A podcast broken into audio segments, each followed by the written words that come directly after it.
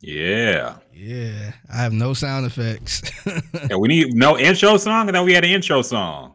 Oh yeah, no, we we actually still working on the intro song, so we got something. Um, just doing a little touch up at the end. Oh, okay. But um, yeah, you gotta be ready for the video shoot, man. listen to it, man. We should do that at the rodeo. We should just did it, took a bunch of video at when we are at the rodeo together and just edited that into a video. But yeah, man, we working on we working on big things for the production side of the podcast, man. We're trying to get a fancy intro, trying to get some uh copyright free music to play yeah. since we can't be playing nothing copyrighted no more. They didn't shut that shit down. So yeah, yeah, we get into it, man. We get into it. We working, as people we like to say. we working, bro.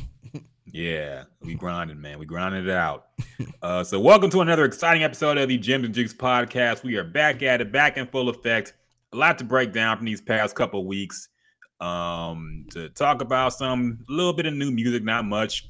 Um, a lot of topics and things going on. A lot, a lot of stuff going on in the sports world as well. Crazy free agency in the NFL. A lot of wild stuff going on. Draft coming up. So we'll get into all that stuff, man. But first, Figgy, how you been, man? Those been busy for you around there at the station. Yeah, it's been super busy, man. I've been working like crazy. Um, working my photo booth job too. So um I've been trying to get this money, man. And I started working out this week. I got a personal trainer. okay. So um started this week. I'm sore as hell. I've been getting up five in the morning. Damn. Uh, been trying to get to the gym. Well, I got to I get to the gym around eight in the morning. Try to work out before I do the show. Okay. Uh, been drinking a lot of water. I, look, yeah. this this my gallon of water right here. There you go. Yeah, yeah. crucial, man. yeah. So, man, I'm trying to get that rodeo food out of me, man. yeah, sticks to your ribs after a while, man. It's tough. Yeah. remember the day after, and I didn't eat a whole lot at the rodeo either. I, I had like a big ass baked potato and that Trill Burger. By the way, time to review the Trill Burger real quick, Uh-oh. man, because we finally had the uh the much talked about, much boosted on social media, uh Trill Burger. Bun B's involved with it, of course. I'm sure y'all have seen all the media stuff about it. The Trill Burger. We had it at the Houston Rodeo. It was like a little pop-up shop. The line was long when we first got there, so we waited until the end and uh, cl- close to closing time, there was barely anybody there, so we just got one. Look, can we be real about this burger, man? yeah, that's what this podcast is all about. Dog. Now, look, I, I'll retract all of this if they want to talk about a sponsorship. Okay, I will tell y'all this is the best burger ever, what? but they are not paying us, so I got to be honest, man. It was a very average ass burger, dog. like, there's nothing special about it and it costs fifteen dollars for the fucking burger, man. Why is this burger fifteen dollars? Uh, like I can, I guess I, everything at the rodeo is boosted, so okay. But I bought that baked potato with the rib and brisket and sausage links in it. Shout out to Triple J. Twenty bucks. Yep. Yeah, shout out to them. Twenty bucks. and a, a burger alone at this pop up shop costs fifteen dollars. yeah, and all you get is a burger. Yeah, man. It's man, it's something about these burgers too, man, because we kind of had this whole debate uh, earlier this week about burgers and how because you know you know how we always had the debate on what's better, Whataburger, McDonald's, yeah. Wendy's, and uh, uh, Burger King, and all that shit. And we had a lot of people trying to bring up Whataburger mid, uh, Five Guys is better. It's like Five Guys in a whole different category, man. That's more of a mm-hmm. luxury type of burger. That ain't no fast food spot. And and Five Guys, man, you could get a burger, fry, and a drink. That shit like twenty two dollars yes. for that. You not paying that much for a burger from Whataburger or McDonald's. So I think I think Trill Burger is probably trying to get in that Five Guys, Smash Burger. Um, what's the other ones? Um, um, In and Out's one of them too. Yeah, Shake Shack. Trying yeah. to get trying to get in that category of burgers. And you know, I think those burgers are good. Obviously, probably better than like Whataburger or McDonald's, but Eh, it's not not good enough to what they're charging for it, man. Yeah, yeah, that's what I'm saying. That's more. Yeah, I, I feel like you better off going to like Red Robin or something, mm-hmm. or going to like a full blown restaurant for a burger. Nah, man. Like this, this trend of making luxury shit out of poor people shit has got to end, dog. You got luxury pizza places. You got luxury shrimp and grits.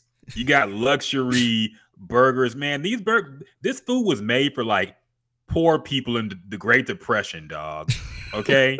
Think about it. A, a burger patty on two pieces of bread is like a struggle meal if you think about it, man.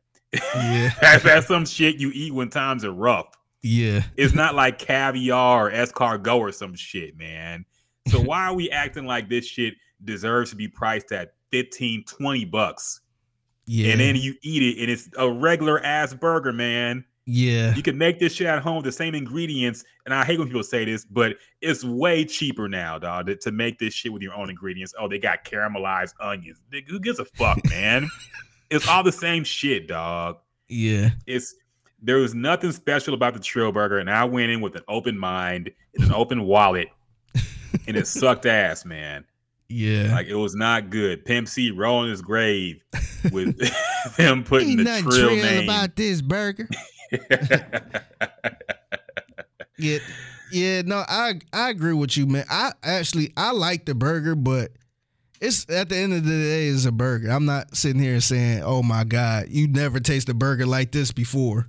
Yeah, I think it's good, but the, I think the price is the price, man. And when you look at it, like if I was to go on a date to Trill Burger, and at the end of the date, it's like, here's the bill or the price. I'm gonna be like, damn, we spent that on some burgers. Mm-hmm. Like that's insane. Like we could have went, we could have went to Saltgrass, or we could we could have went to a steakhouse at this point, yep. or a real restaurant. So, um, yeah, that's see, that's the downside to it, man. Because I think if it was in the McDonald's price wise category, I think it'd be real good. Yeah. But it's like, man, twenty dollars for burgers and fries. And so if you got a date, if you got a family, that's like eighty dollars right there on burgers and fries.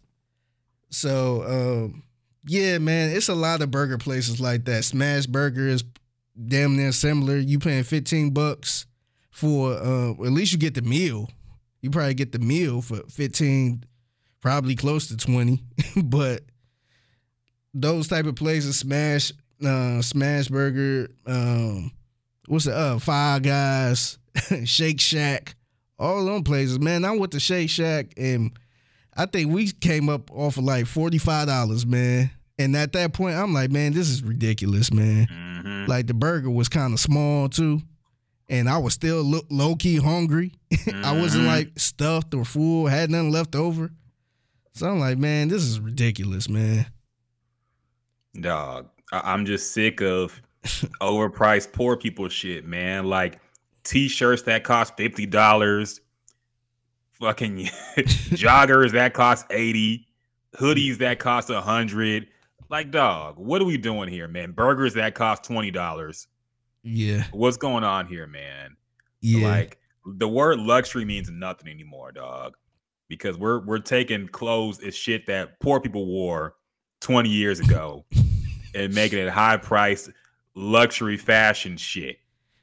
Yeah. I'm getting sick of it, dog. How about this though? Because sneakers that cost two hundred dollars. Yeah. How about this though? I know you noticed this, but um, it's like a new phase of like uh restaurants that sell chicken strips. So yes. chicken strip restaurants. So I mean, you got the Canes. Everybody know about Canes.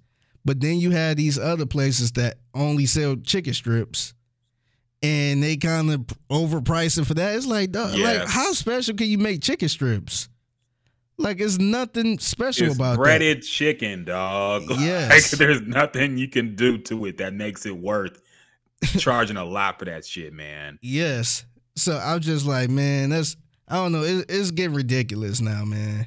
Like just the simple foods that they're trying to shove down our throats mm-hmm. and overcharge for it and you know all the arguments about it. we had we had I mean me and you didn't have the arguments, but we talked about how people try to pump up shit like pizza, like oh no, you got to have Bob's yeah. pizza. That pizza is much better than uh, Luis pizza. Nigga, it's bread with fucking tomato sauce, man. They're all the same, dog. Yes, and people would try to argue up and down like I can't take. I don't. Same. I don't like chain restaurants. You got to go. You know, I don't eat Domino's. You, you got to go eat uh Tony's the Gregor's Pizza off of Forty Five, and it's a small little hole in the wall. It got a uh, fucked up electricity, but it got the best pizza in in the city. I'm like, okay, yeah, man. it's like, dog, come on, man. Like I can bring a Little Caesars pizza here. Your ass gonna eat it. Yeah. With no problem. You ain't gonna sit there like, oh no, I don't eat uh, I don't eat Little Caesars. Nah, I'm good. Like, come on, man. it's like when they do the water test where people who say they only drink Fiji water, they gotta they say, okay, tell me which of they bring out cups and say, tell me which one of these is Fiji and which one of them not. and the one that they pick is actually like water from the faucet, yeah, or some shit. So it's like it's like that with pizza. I bet if you brought a bunch of pizza from different chains and places and say, "Do you know where this pizza is from?" And the, the Little Caesars, they'll say it's, it's gourmet pizza or some shit, dog. Like it's all the same, man. Yeah. so yeah, the, the pizza debates get old and boring too. Like, don't tell me no place got the best pizza, then I go this regular ass pizza. Yeah. I hate that shit, dog. Yeah, or you got to get pizza from New York. That's that's yeah. the best pizza. On pizza in New York is the best pizza. Like, come on, it man. is like okay, it's pizza, man. it is not life changing about yeah. pizza, man. Yeah, we had like we sitting here talking about like fried uh, a certain type of chicken or something because certain type of steak or something, yeah, man. Like, do, come on, you dog. can do all type of stuff with chicken. You can mm-hmm. fry it all type of different ways. You can bake it. You can do all. Or the best seafood place, man. There's a bunch yeah. of places you could go for seafood. Different flavors. People cook it differently. Yeah. So yeah, pizza is like, come on, man. It's a, it's like two different ways to make pizza. And then, yeah, I'm getting and, tired of and it. And then man. you get people talking about, oh yeah, you know the the dough, the way the dough is made. It's like the on. water's different in New York. Yeah, it's fucking sewage and rat infested. Maybe that puts a little kick into the pizza dough. I don't know, man. Yeah, I'm getting sick of this shit. People being bougie over broke people shit like pizza and burgers, man. Enough. Yeah, had it. Yeah.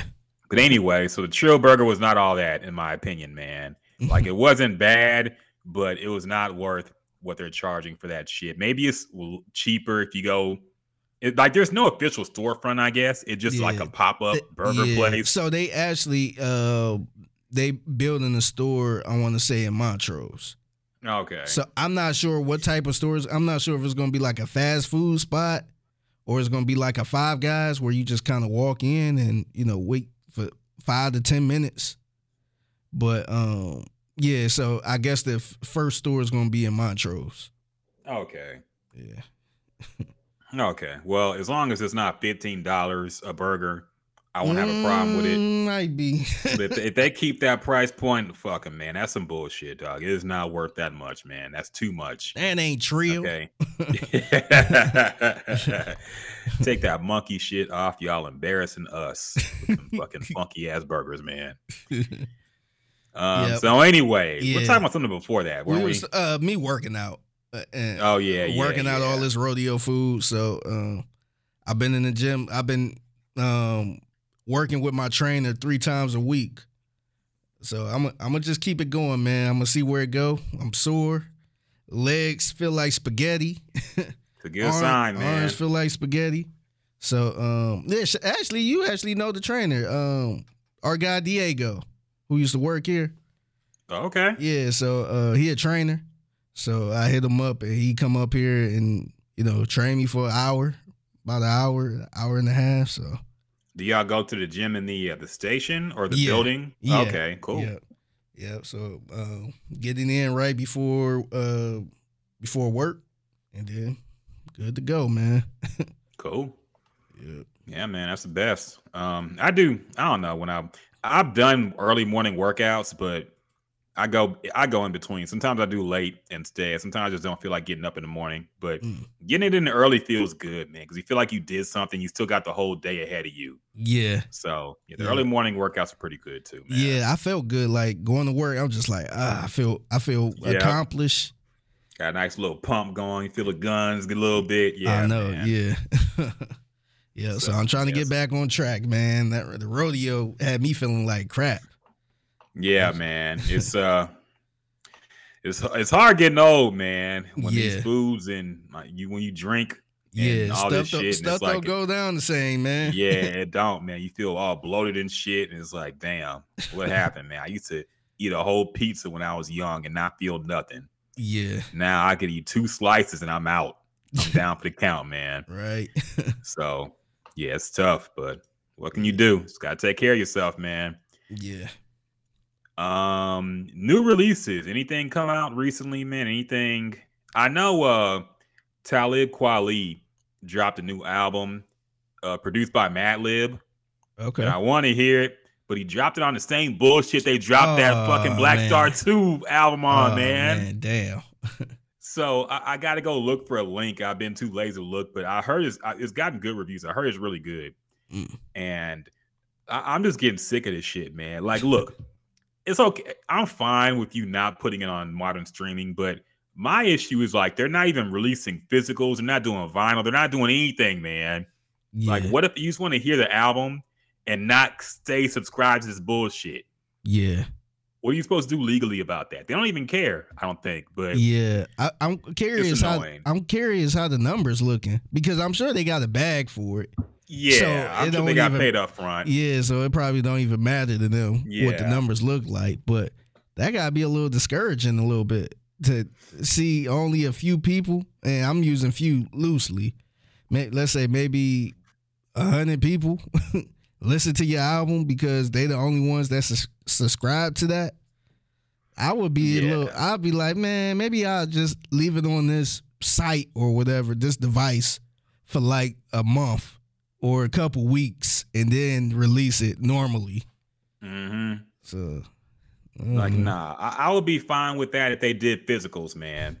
Like, bring back the physicals if you're just gonna release it on an exclusive uh streaming platform and nothing else. Yeah, like I'll buy the CD, I buy the vinyl. I want to support, but I can't. I gotta subscribe to this bullshit that I'm not gonna use except listen to two albums. Yeah, I'm not gonna do that, man. Do you feel like them doing that is kind of a sellout type of move because it's like like to me that show you that you just really care about the money because you're yeah. not doing it's not like it's your device i don't mm-hmm. think it mm-hmm. it's not it's not like it's yours and you trying to you know you you kind of get a two for one you get your fans supporting you two times pretty much but it seemed like it's you know they just got a boatload of money and they rather just keep it you know to people whoever buy that device or whatever it is and not care about their core fan base. I mean, pretty much. But I mean, the way they talk recently, I don't think they even care about their fans like that, man. I mean, they do make good music still. Like I like Black Star 2 a lot, the second Black Star album. I thought it was good.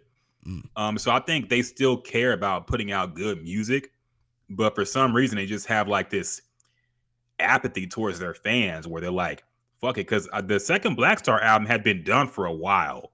Mm. Like I want to say maybe like a year before they finally put it out. Mm. So they were just looking for some place to give them a lot of money for it. Mm. And part of me kind of sympathizes because I'm like, okay, this is a kind of an underground rap group at this point. Yeah. They're not going to make a lot of money on streaming if they did it the traditional way. And they're looking for some money for their art. I get that. But like I said, make physicals, man. Your fan base will support you and buy physicals if you put that out. But yeah. they're not even doing that. They're saying the only way to listen to it is to get this app for audiobooks that got two albums on it that I want to hear and yeah. listen to it that way. And I don't want to do it, man. So yeah, that is it's unfortunate.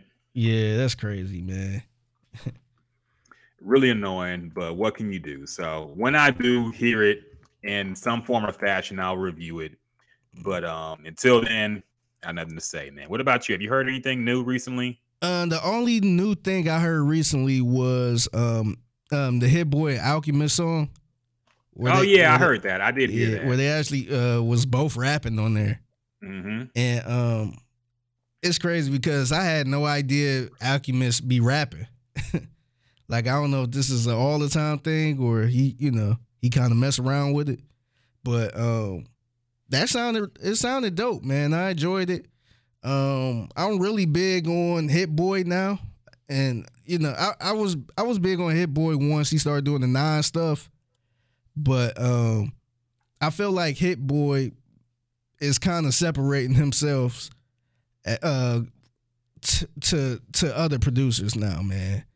I think uh him calling out the other producers, I thought it was cool.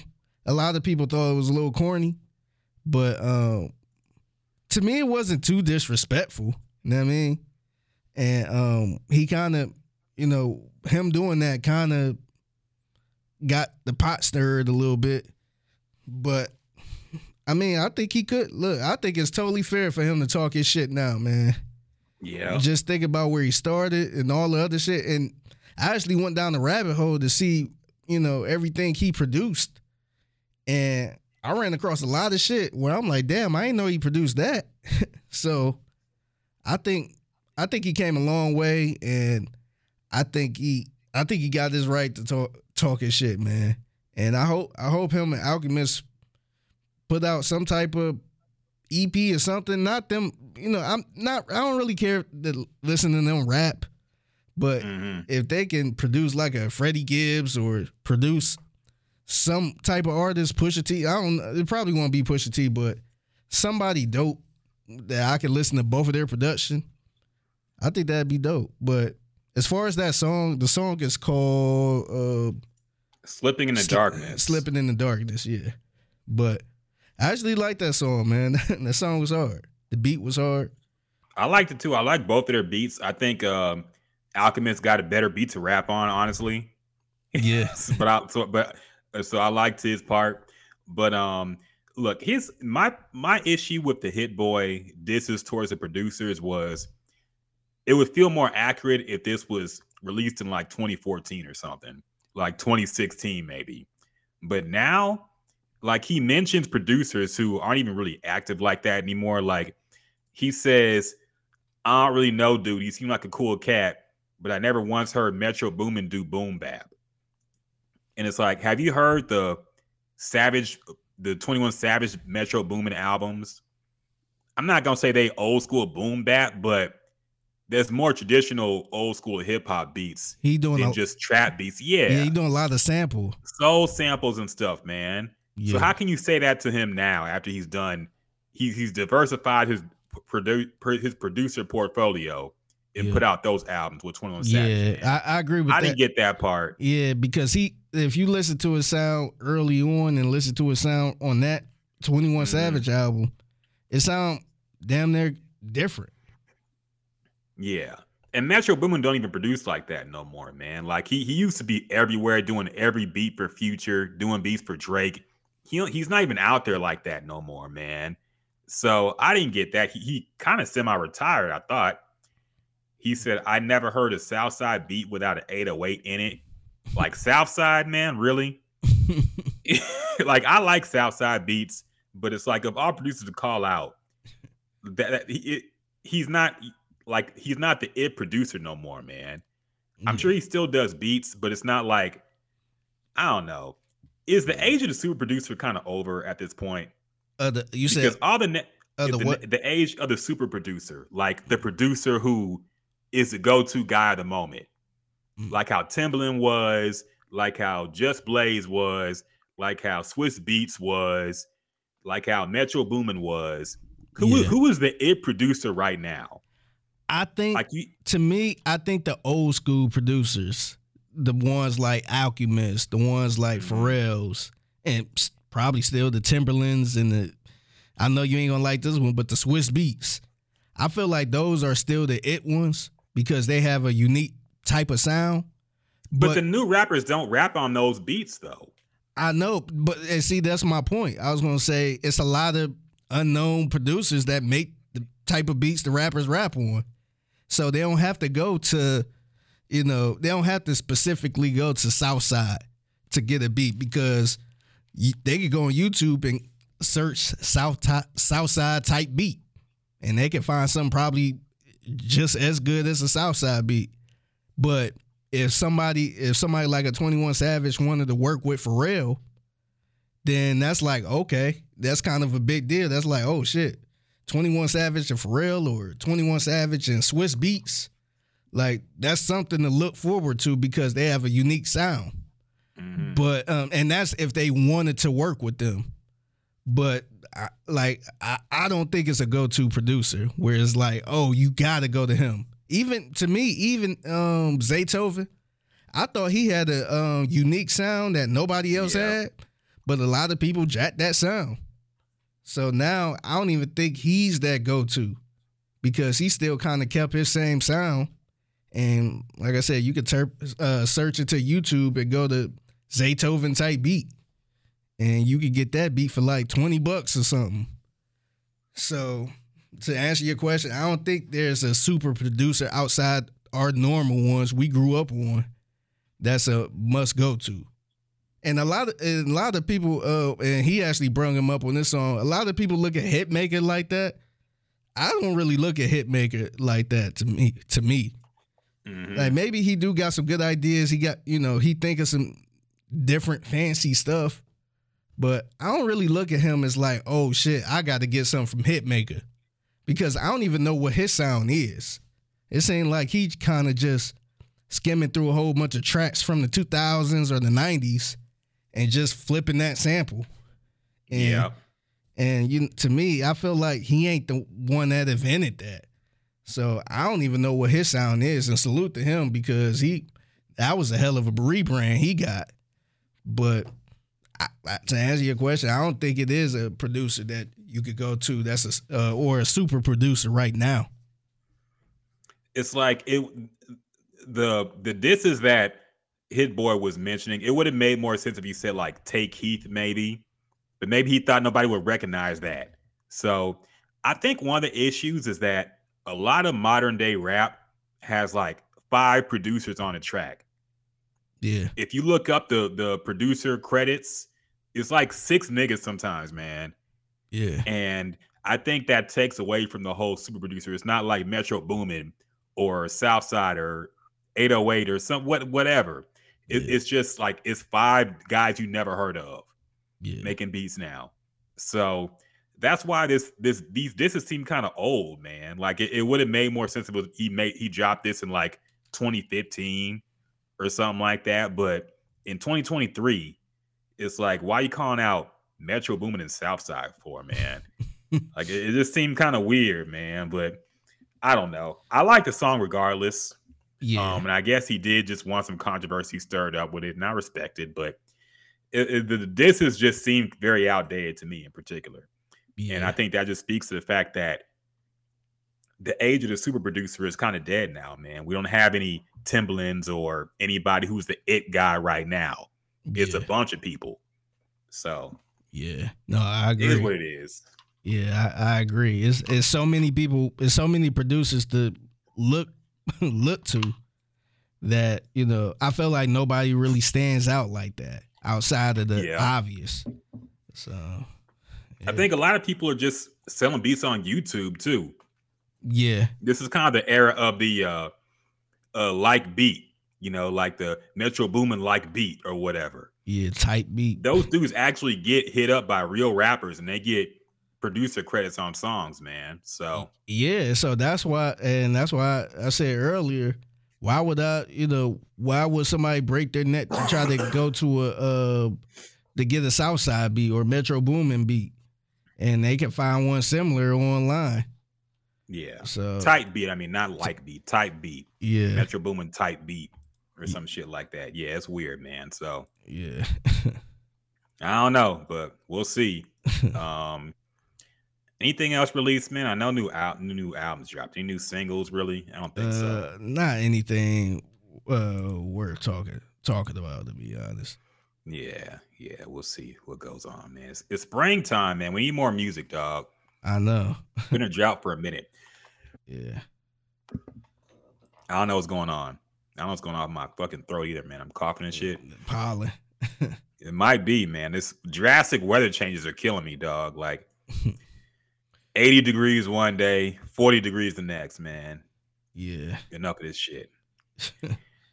um, let's get into some topics, man. Some shit uh, that happened this past few weeks. We got to hit on. We'll start off with the uh the Chris Rock special, man. We'll talk about that. Chris Rock did his live Netflix special called Selective Outrage. Um, he mentioned everything. He mentioned um, the usual topic comedians go for the woke agenda, woke people, people being too woke these days. Yeah. Relationships, um, a bunch of stuff in between. And Of course, at the very end, he did finally address the Will Smith slap at the Oscars almost a year after it happened to oh, the day. Yeah. Mm-hmm. Um, and yeah, he brought up a lot of things. He basically, to sum up his, what he said, he said that Will Smith kind of bullied him because he was mad about other things. He was mad about Jada Smith. He was mad about everybody else making fun of him for the August Alsina stuff. And he took it out on Will Smith, saying that Will Smith has selective outrage about it. He also controversially called Jada Smith, the, Jada Pinkett Smith, a bitch, which women were very upset about. But during his stand up, look, during black comedian stand up, every black person is a nigga and every woman is a bitch. Okay. Yeah. it don't matter who it, it could be talking about Michelle Obama and Barack Obama. Yeah. If it's a black person doing stand up, it's a nigga and a bitch. Okay. Yeah. Let's if you want to talk about why we call people that, that's a whole other discussion. but look, yeah. in the context of comedy and especially black comedy, like every black person's a nigga, every woman's a bitch. Yeah. I don't think he meant it literally, but that's people still got upset about it. So whatever. Mm. So Figgy, what were your thoughts about this? Did you see the whole thing and what were your thoughts about the uh clip of what Chris Rock said about Will Smith in the slap. Okay, so I seen um everything up until the uh him addressing the slap. But as far as the first part uh or uh, the beginning part, I mean, I ain't really I thought it was okay. I chuckled a few times, but to me it wasn't nothing I will ever go back to. Or it wasn't to me it wasn't anything I was like, oh yeah, I gotta recite this joke he said. because remember back in the day, we used to always yeah. reenact the jokes of a comedian. I ain't seen nothing like that here. To me, it seemed like, and you could probably speak to this more than me because I ain't really, I ain't really watched a lot of Chris Rock stand up growing up like that. But um, to me, it seemed like he was kind of going, he or trying or is going the Dave Chappelle route of you know just kind of reading the newspaper and you know reacting to it type thing and putting his little spin on it. Now I think Dave Chappelle do it the best because sometimes he sound like he ain't even trying to be funny. The problem with Chris Rock, he he always got that voice where he yeah. just do like this. It seemed like he just trying to be funny. But Dave Chappelle, he could be like, man, he could just be like, what to me, my favorite one is when Dave Chappelle was sitting there talking about the school shootings and how mm-hmm. he's talking about so bad. But then he's saying it's probably somebody in the back of the class, like, where's the exit? That's planning on shooting up the school. so it was just like, damn, it was some funny ass shit that, you know, that's true. That, you know, that you never really think about. But he kind of said it in the Dave Chappelle way where it's like, damn, that was hilarious, but shit, that that's true as hell. I just I I just don't really get that from Chris Rock, man. He maybe he he's used to being that funny guy on the TV shows all the time. Um, like I said, he had that voice. So to me, it didn't really hit. It seemed like he was trying to be serious a lot of the times and try to touch on issues. He tried to touch on the um, I want to say the uh, the abortions and all that stuff. I don't know. That just didn't really hit for me, man and um, I kind of got a little bored, but I heard so many bad things about the slap where I didn't even care to watch that part. But I probably will go back to see what he said just to see how it is. But I heard nothing but bad things about um his little I guess his jokes on Will Smith and them. So um yeah, I think I think I think it was okay, but it ain't nothing special to me. Yeah, yeah. I mean, I'm a fan of Rock. I've watched all of his um specials that he's released. Um and to me it was very mid, man. Like it was it was very very I don't know. It was it was way more generic than I'm used to seeing from Chris Rock, you know. Mm. When he started complaining about the woke society in the beginning, I already started rolling my eyes, man. Because it's like every old head comedian got to say the same type of jokes about this shit. It's never anything new or interesting they got to say about it. Yeah. It's just, oh, everything woke now. Oh, you can't really say what's on your mind now. Oh, you can't really do this. You might get canceled, man. They all say the same shit, and it's getting annoying, dog. like, and it's not like PC culture didn't exist in the 90s. That's what kills me, man. Like people used to get after people for shit they said in the 90s too. They called it PC culture. Now it's cancel culture. But it's yeah. the same shit, man. So that kills me, especially when it's somebody who who's known for getting in trouble for what he says, like Chris Rock. Yeah. And yeah, the beginning was just a lot of generic shit, man. Like he's talking about trans issues now. Like, okay, because Chappelle's getting in trouble for it, you want to get in trouble for it too. Yeah, you want to yeah. be like he wants to be like the edgy, edgy Dave Chappelle type dude too. Now it's like, okay, man. Um, there were some funny parts about it. I liked his take on dating older women versus take, dating younger women. I thought that was pretty funny. He there are some funny parts, man. Later on the special it did get funnier. I laughed a couple times, but overall, like it was just it it it wasn't the comeback he needed, especially the fact that he had a whole year to think about what he wanted to say. Yeah. And um his his comments about the slap, man, I, I wasn't impressed. Like it just I, he he could have he had a whole year to think about this, man. Think about it. He had a whole year to make this funny.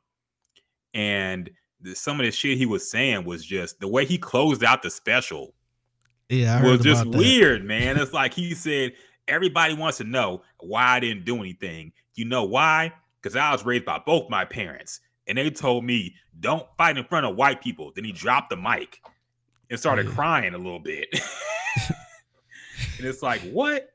Like that so, wasn't even a, a mic drop type of thing. It, it, yeah, it wasn't something that makes you think.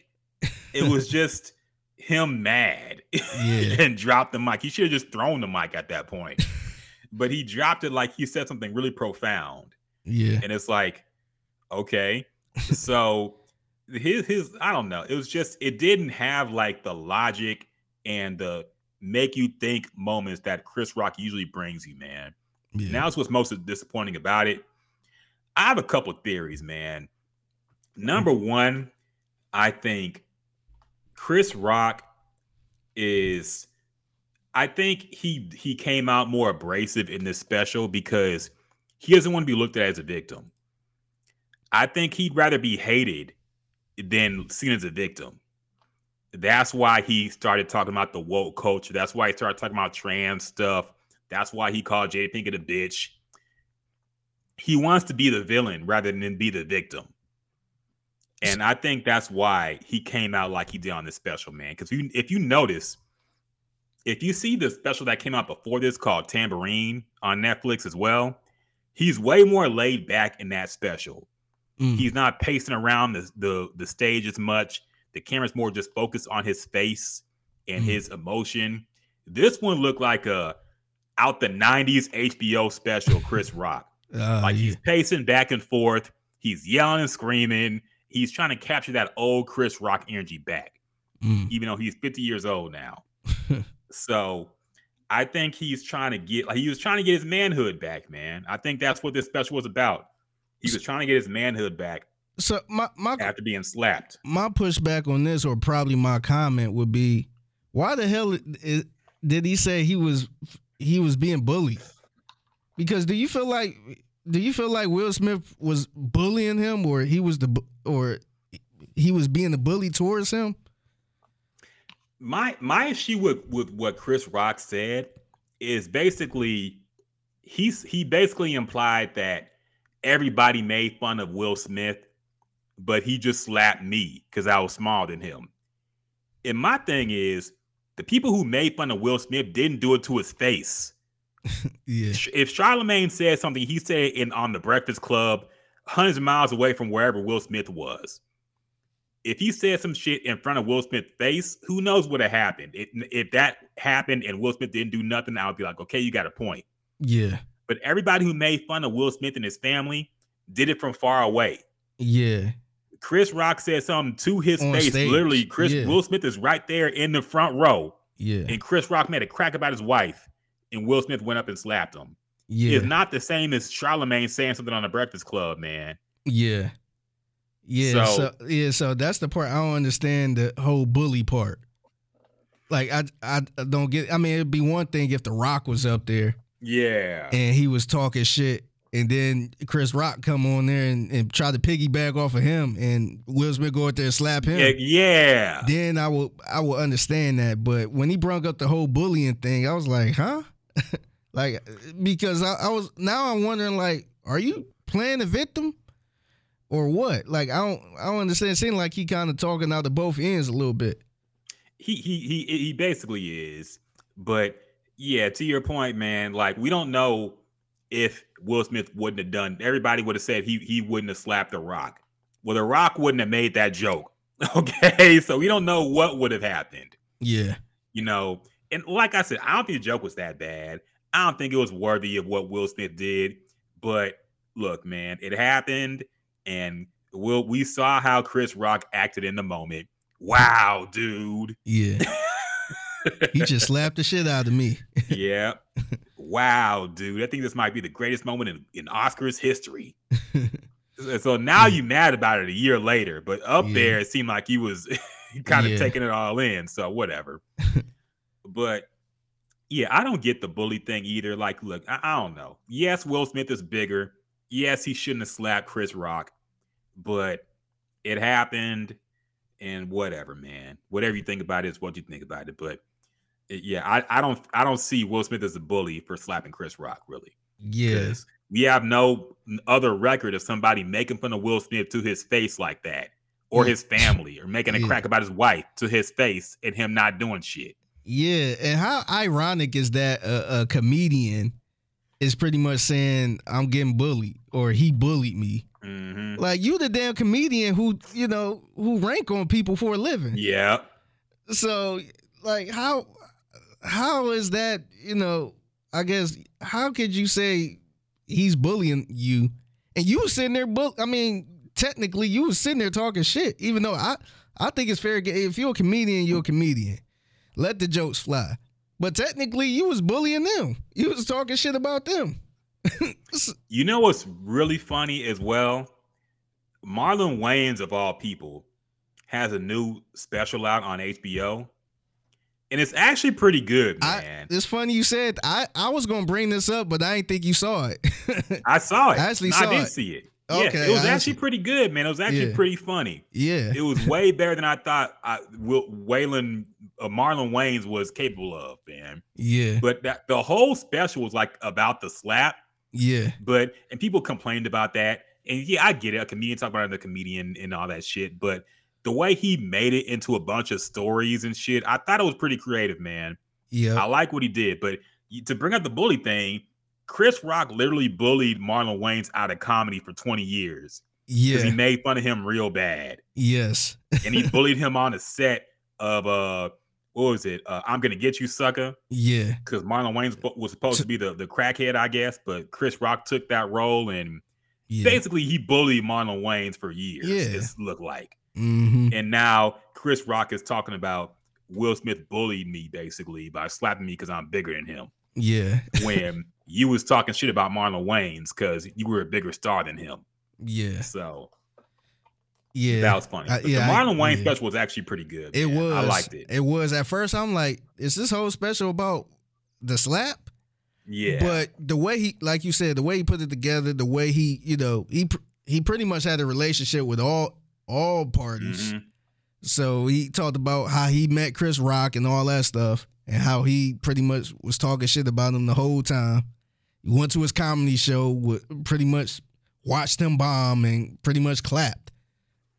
And then he talked about his relationship with, you know, Jada Pinkett and, you know, all this stuff. And then Will Smith, he kind of showed all three parts to it. Yeah. And um no, I, I agree with you. It was really funny. I think it was better than the uh Chris Rock one. I because, thought it was more entertaining. Yeah. It had I, a better message at the end. Yeah. You know. Yep. I agree. I wasn't really expecting much from Marlon Wayans either. Mm-hmm. But I'm like, damn, he actually he's it's funny like looking at Marlon Wayans, and it's a lot of legends in the Wayans brothers or the Wayans family.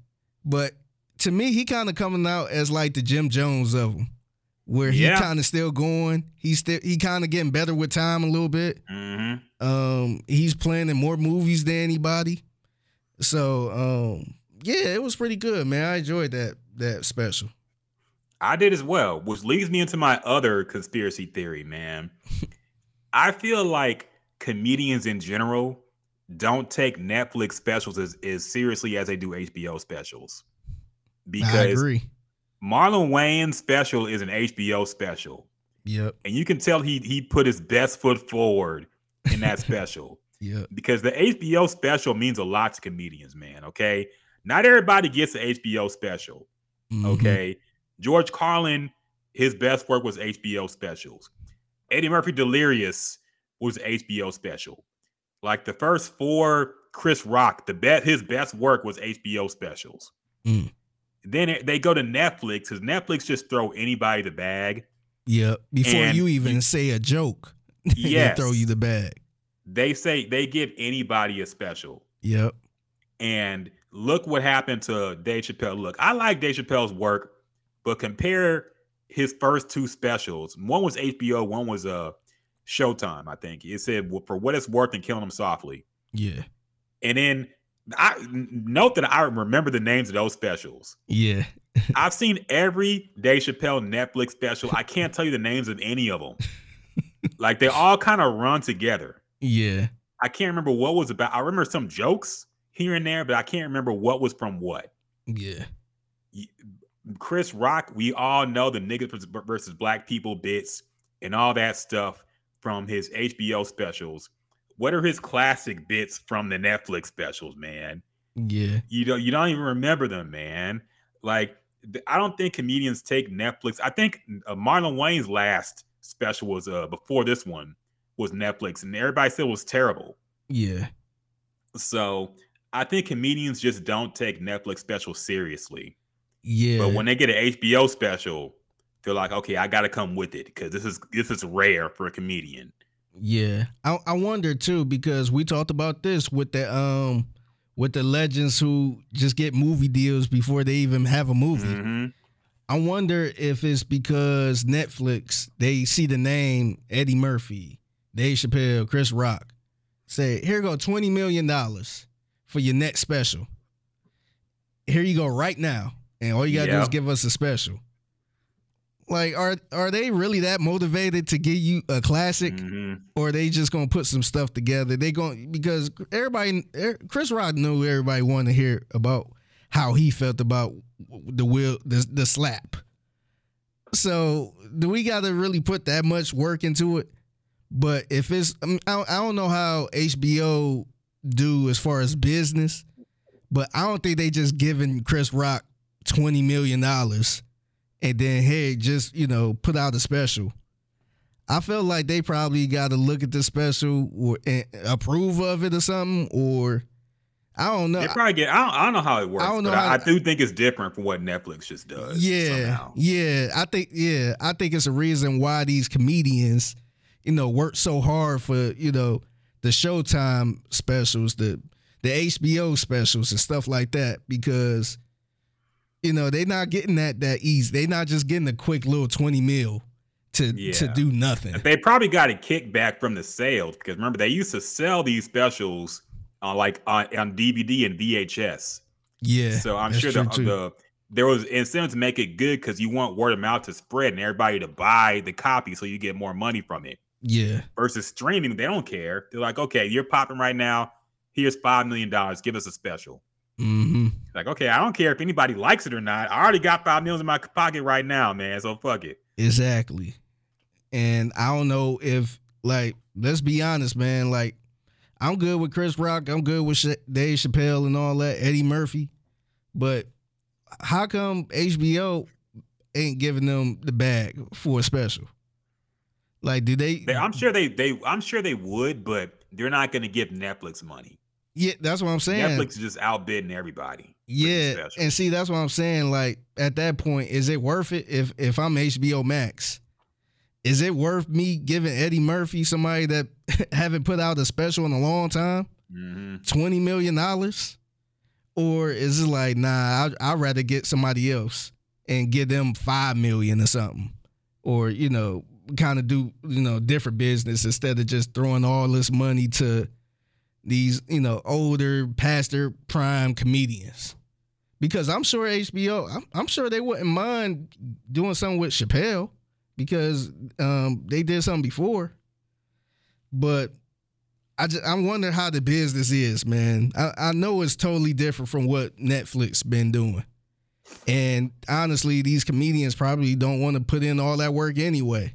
They rather just get that. I mean, if it was my choice too, I would roll with Netflix and get that quick little 20 mil rather than, you know, what HBO might be doing. But yeah, it's interesting, man. no, it is, man. I think uh and maybe there's some more quality control in HBO versus like I didn't mention this part. Doing a live comedy special is not a good idea in my opinion, man. Mm. Because if you watch, I don't know if they fixed it yet or not, but I watched it live. Chris Rock fucked up one of his last jokes oh, about really? Will Smith. Oh.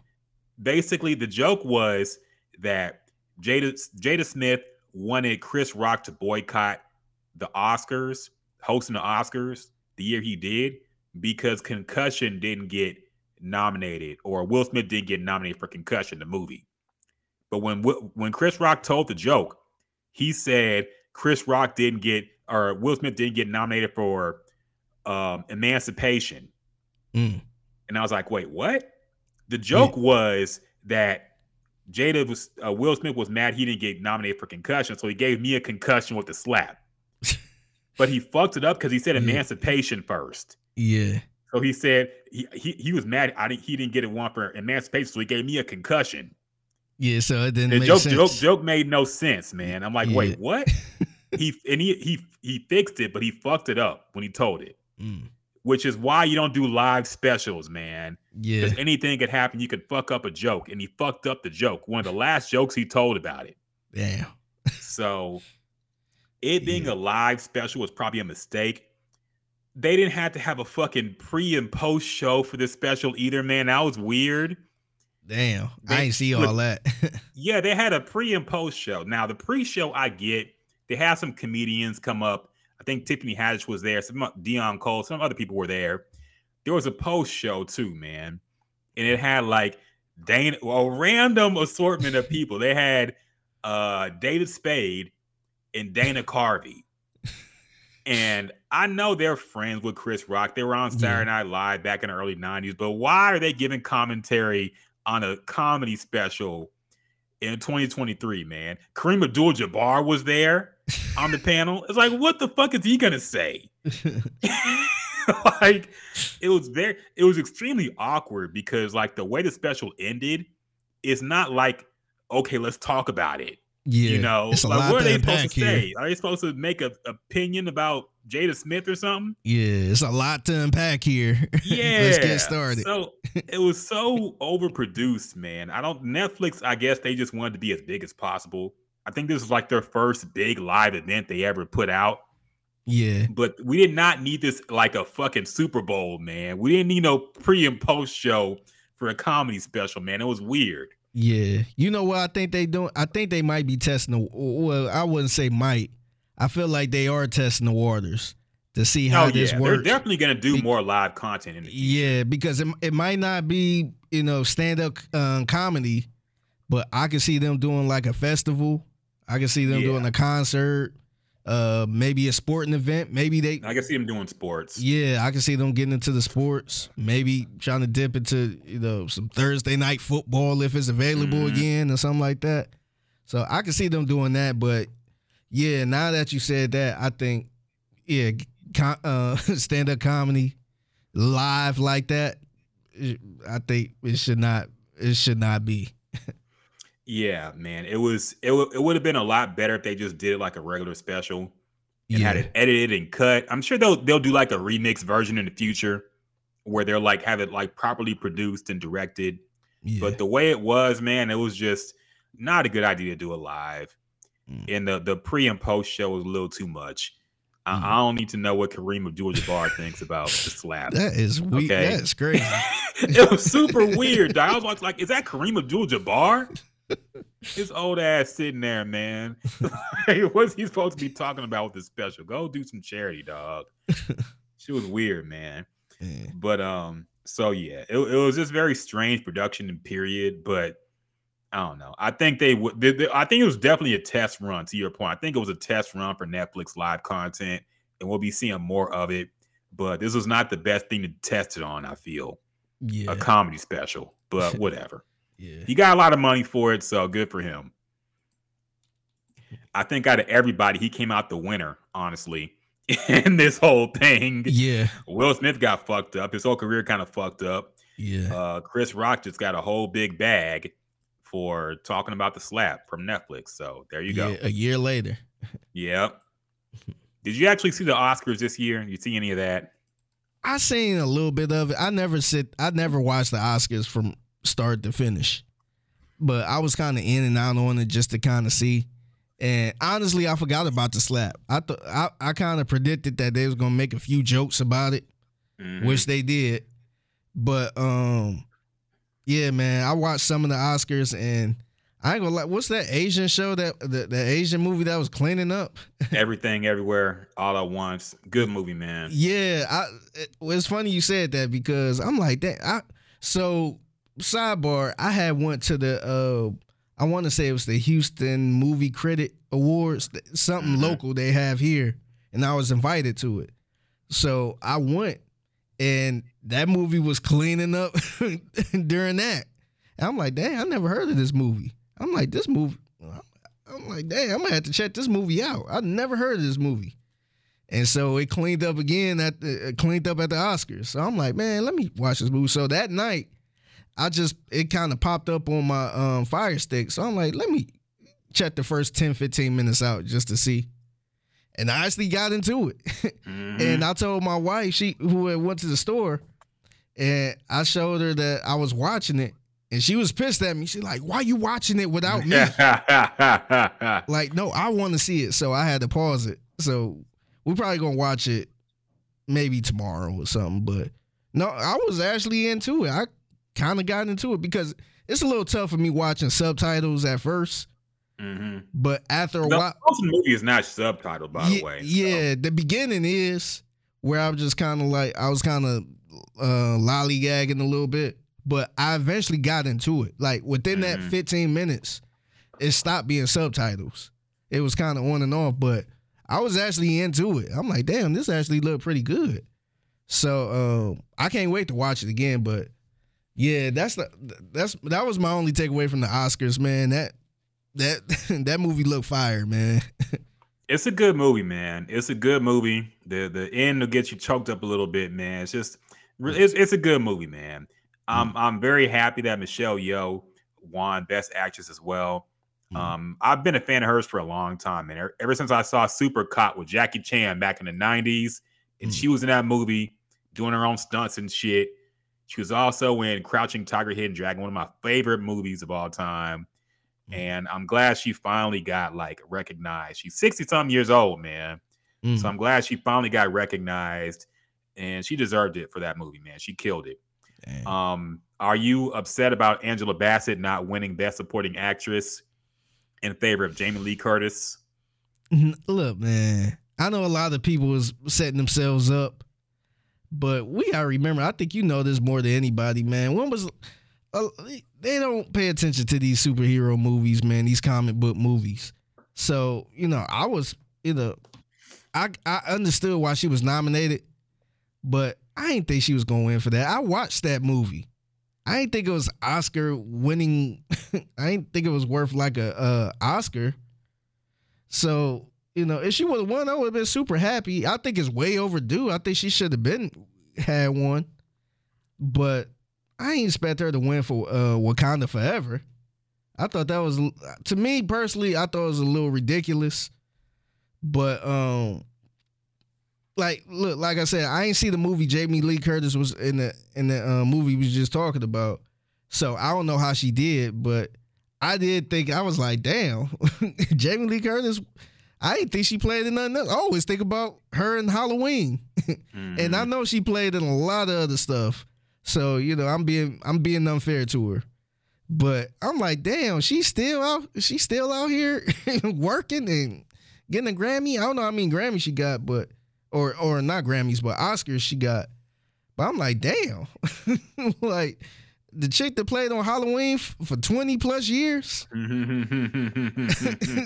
So uh, that was my thought on it. But as far as Angela Bassett, I think uh, I, for Wakanda Forever, man. I thought that was a little ridiculous, man. That was unfair for her, and it looked like she kind of was expecting to get that that um that Oscar because she looked like she threw a little shade at Jamie Lee Curtis, but yeah, but man, like we got to be realistic, man. Who who was the last person? It probably been like one or two people that got a a, a Oscar um playing in a, a comic book movie. Yeah, I know. Um, what's his name? Uh, Joker. The, one, the Heath Ledger died. got it after he died. And see, um, after he died, yeah, I don't. He got I, the death award. Yeah. so I I ain't see her. I ain't see her getting that. And like I said, that movie, the movie Jamie Lee Curtis was in, was cleaning up. So I think I think people, yeah, people people need to stop the outrage, man. My thing is I thought Angela Bassett was probably the best thing about Wakanda Forever, in my opinion. I wouldn't have been mad if she got the Oscar. Um, now I do think Stephanie, the little kid from Everything Everywhere, she's not a little kid, she was like a teenager or whatever. I think she should have got it over Jamie Lee Curtis because I think she was better in that movie than Jamie Jamie Lee Curtis. Mm. But Jamie Lee Curtis kind of got it as a lifetime achievement award. You know how they do that? Yeah, man. yeah. They made Leonardo DiCaprio wait for a long time before he finally got his Oscar. They made Martin Scorsese wait for a long time before he got his Oscar. They made Denzel Washington wait for a long time before he got his Oscar. Yeah. Like sometimes they make you wait, man. That's just how it is. And it's kind of like an apology. Sorry, we never nominated you for anything ever. Here you go. Yeah. So I get that. And people act like the reaction to Angela Bassett not winning, like do people think that Angela Bassett has been in like a bunch of Oscar nominated movies, man? That's what I'm confused about. Yeah. Because here's the thing she's been in a lot of like classic black movies. Yeah. But are they Academy Award favorites any year? I think she's a great actress. She deserves something, but she's gotten a lot of awards in her career. And I think, like, as black people, we look at our favorite black actors and think they should win Oscars too when we don't even realize like the movies we like them in, people haven't even seen, man. Yeah. It's not like they're film classics, dog. Yeah. It's like Regina Hall is not going to get an Oscar. like certain people are just they're not going to get it because they're not in those types of movies, man. Yeah. And they do that by choice, I'm sure. But like I think uh Angela Bassett should have definitely got one for What's Love Got to Do with It. Yeah, I was thinking but that. everything else, like yeah. what else has she been in that she really should have got an Oscar for? Yeah, I think it was that one. What what's love got to do with it? It was something else. I think that was in the '90s that probably could have been in consideration. I forgot the name of the movie, but but yeah, that's about it, man. that's pretty much it. it's like she ain't been hurting for work, man. She's been working a lot, but it's like she's she's a classic black. She's in movies that we like, yeah. but she's not going to be in movies that old white people watch. Man, that's just yeah, how it is. Yeah, and I don't understand why people thought she was gonna get one. Yeah, out of, out of like a like I don't know. It's just weird. Man. People act like they're shocked that she hasn't gotten an Oscar yet. I'm like, really? Yeah. To me, I I feel like we should have that energy towards like a Viola Davis. Yeah. Because she played in a lot of stuff that eh, she wasn't just in like, you know, these hood classics for lack of a better word. Mm-hmm. She was in some stuff and and she been snubbed a few times. So I understand the argument with that. But Angela Bassett, I, you know, I feel like she a household name for our household. Yes. But you know, that's why that's why I never really get pissed when you know we work with a lot of you know different people. That's you know we work it. We in two different Americas. So like I could break up some like this like this what happened with me and Landry Locker from In the Loop. Like I brung up Nia Long. This was it was, was early. This was before the whole Udoka thing. But I brung up Neil. Uh, I want to say it was Nia Long or Jada Pick. I think it was Jada Pinkett, and he was just like, "What has she done?" And in my brain, I'm like, "Man, she, you know, she a legend. mm-hmm. like everybody, everybody love uh, Jada Pinkett. This is before it got off the walls, but we like everybody know Jada Pinkett. Like I was naming all type of movies she was in. The same thing with you know Nia Long, but those aren't the normal household names.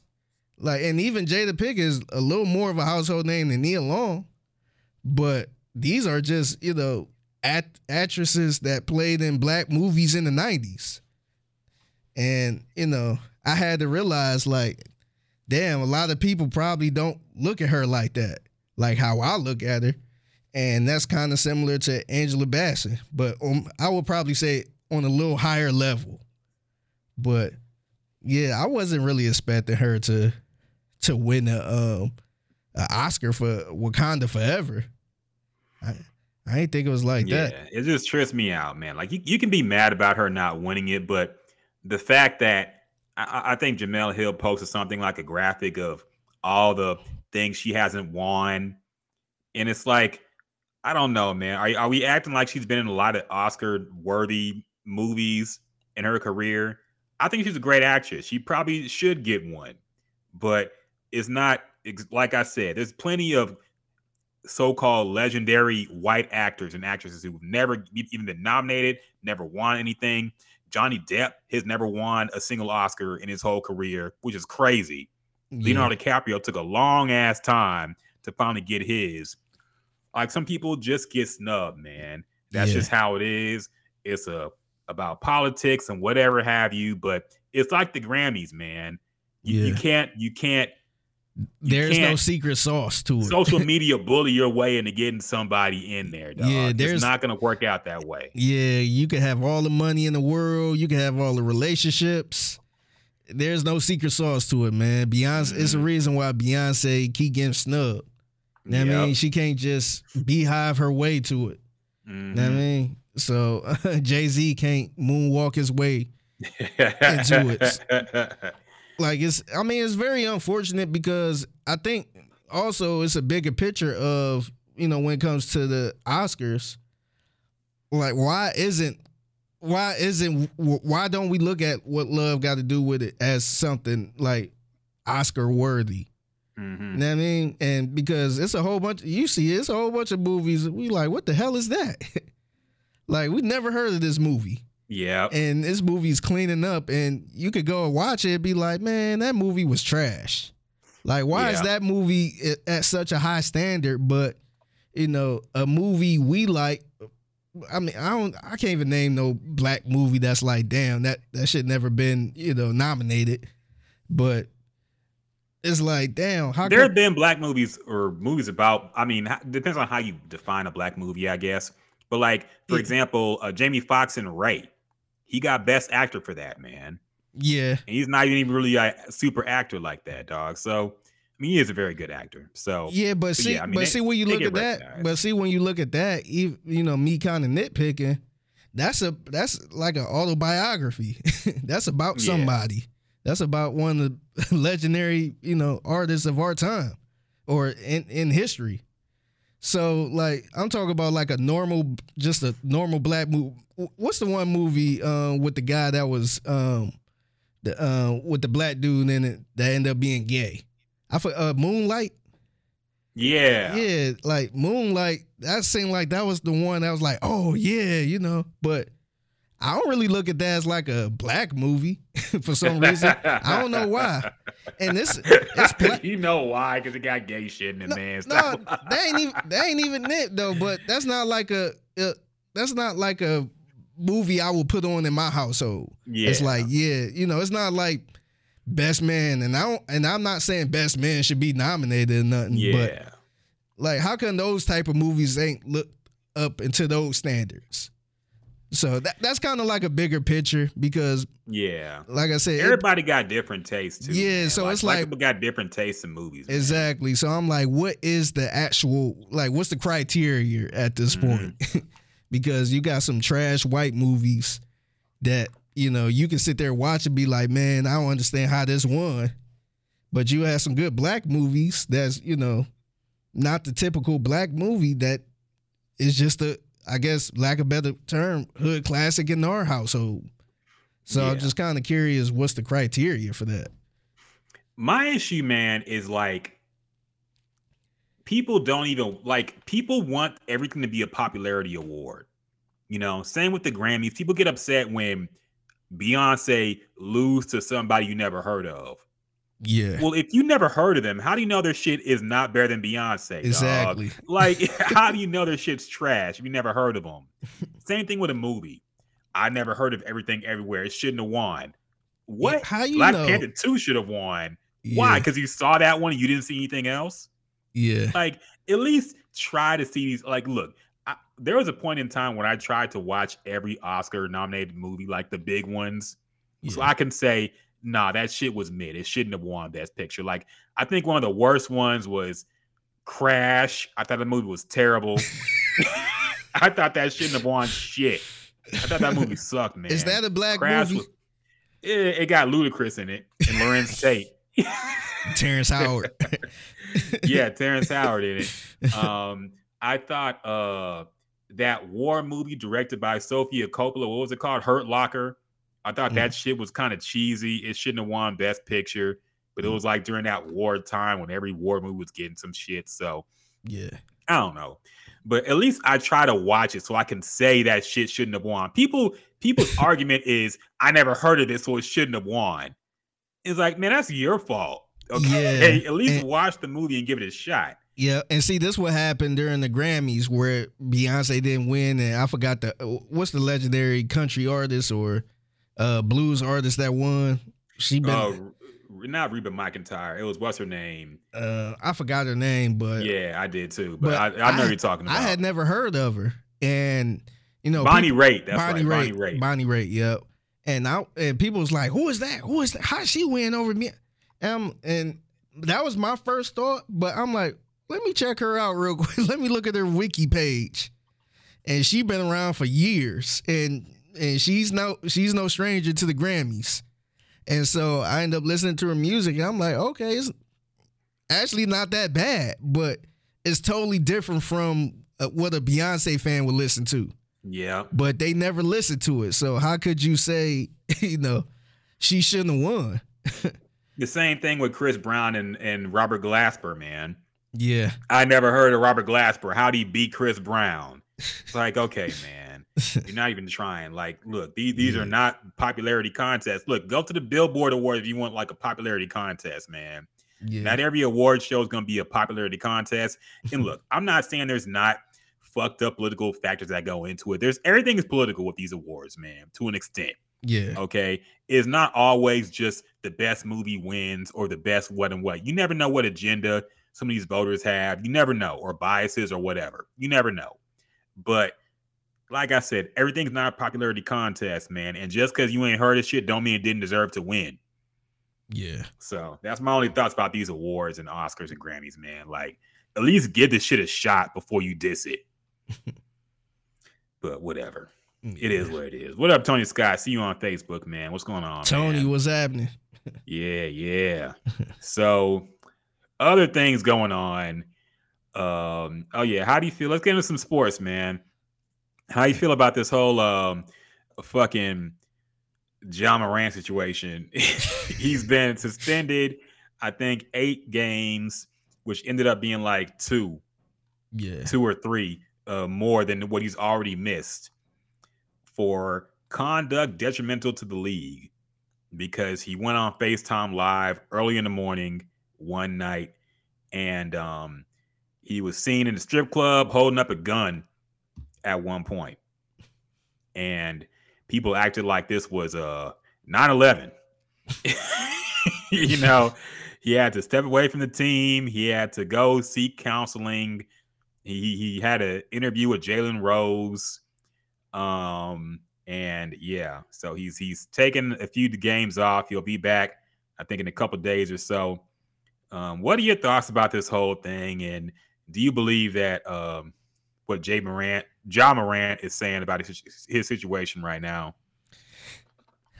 I think it's a little bizarre, man, because it's to me, this is where I feel like the NBA is is kind of talking out of both ends, man, because you see how they was, you know, when it comes to police shootings and, you know, young black men getting killed and gun control and all that mm-hmm. stuff.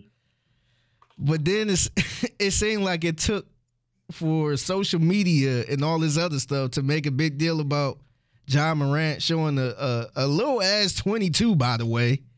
He, a little ass little look like a fucking toy pistol on Instagram Live for them to say, "Hey, let's suspend them for two games or or, or more," type thing.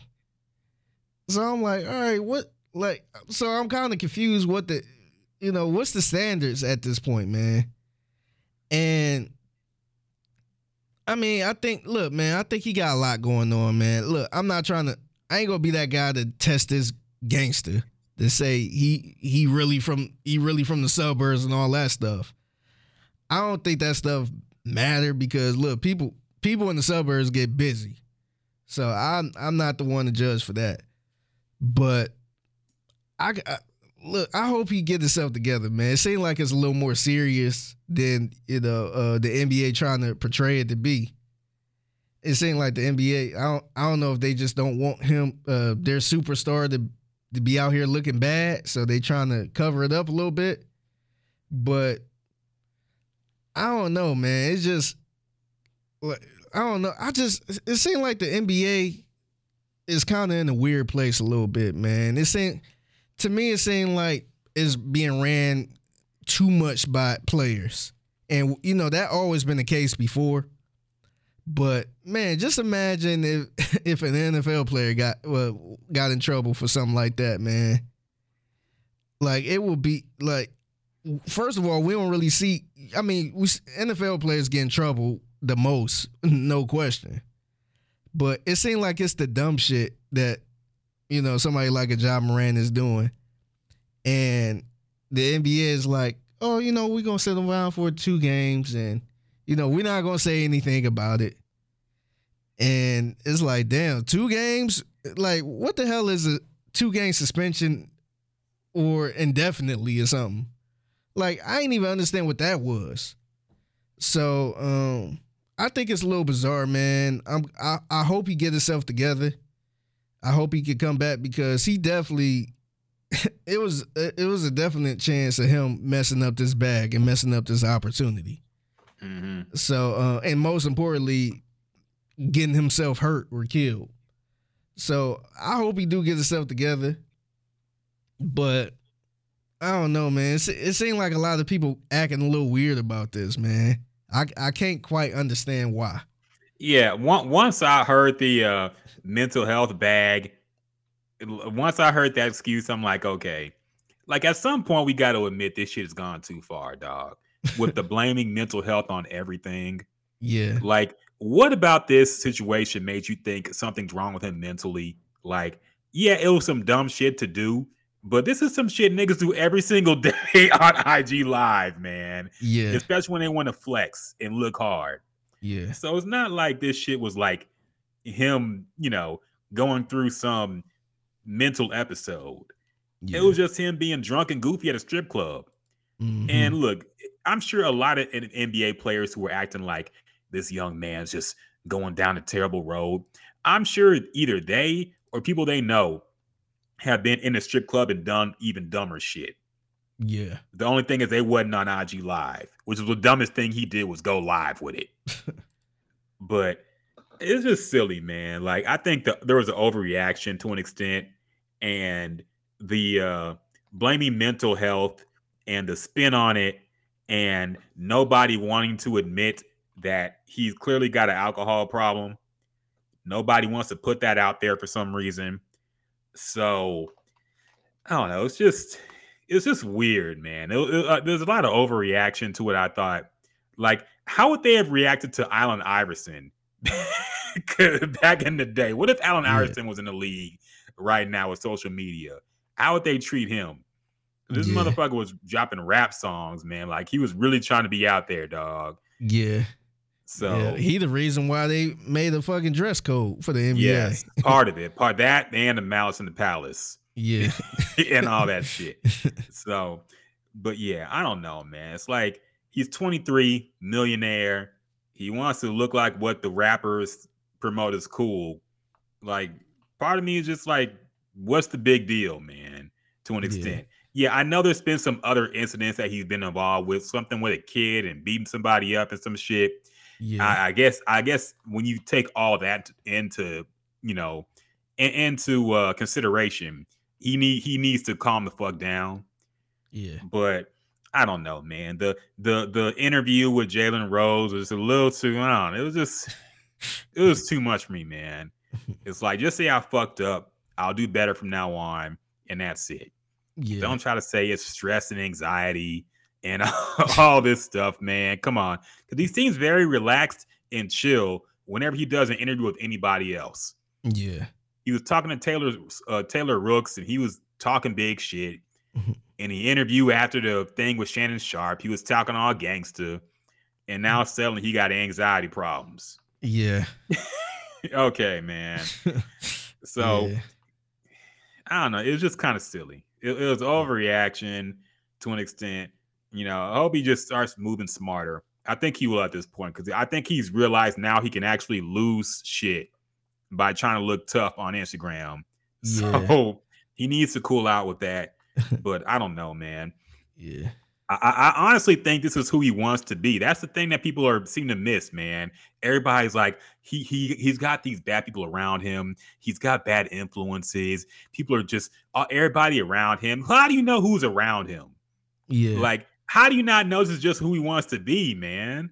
Yeah. Like, that's what I don't get. Everybody's acting like it's the people around him that are making him into this guy. Yeah. When it's like maybe he wants to be this guy, dog. Yeah. And, I don't get that part. And that kind of take me to my next thing too, because um uh Pat Beverly was doing the interview and he pretty much blamed rap music on yeah. why he's naming like that. I got the audio. I don't know if you want to hear it. Yeah, go ahead. But, I haven't heard the audio actually. I've heard I saw what he said, but I didn't see the audio. All right. Let me ask you another question that you're not going to answer. Okay. Okay. I don't like one of the things that we kept hearing. This, but okay, go on. And, and Shannon yeah. Sharpe, and it was a big one with like Skip, and everyone's like he's trying to pretend to be something he's not. He's trying no. to be pretend to be like a gangster, like a thug, the guns, and and then you'd hear people like he grew up in a good. First of all, how you feel about them? Like these two white guys sitting here talking about trying to be something you ain't really is or didn't grow up, that kind of rubbed me the wrong way a little bit. Like it does, but I, this is like I kind of want to be like, just mind your business, man.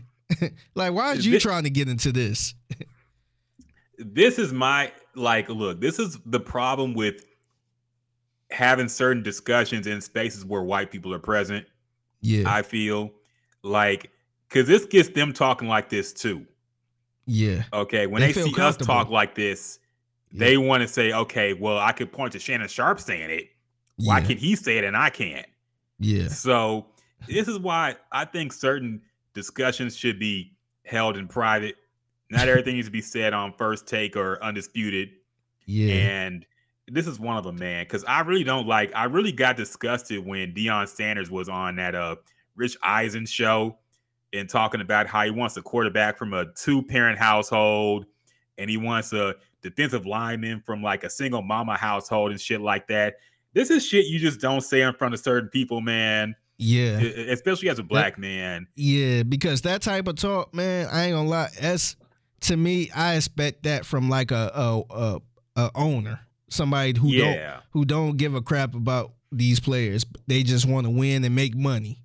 Yeah. That's some type of stuff you hear from them like, hey, like even in the business, like in the media business, um, a lot of people don't say this, but a lot of programmers look for people who are don't have other don't have other jobs or don't have other responsibilities, so they can always be available instead of you know getting somebody with a whole bunch of kids or somebody with another job because they probably won't be available.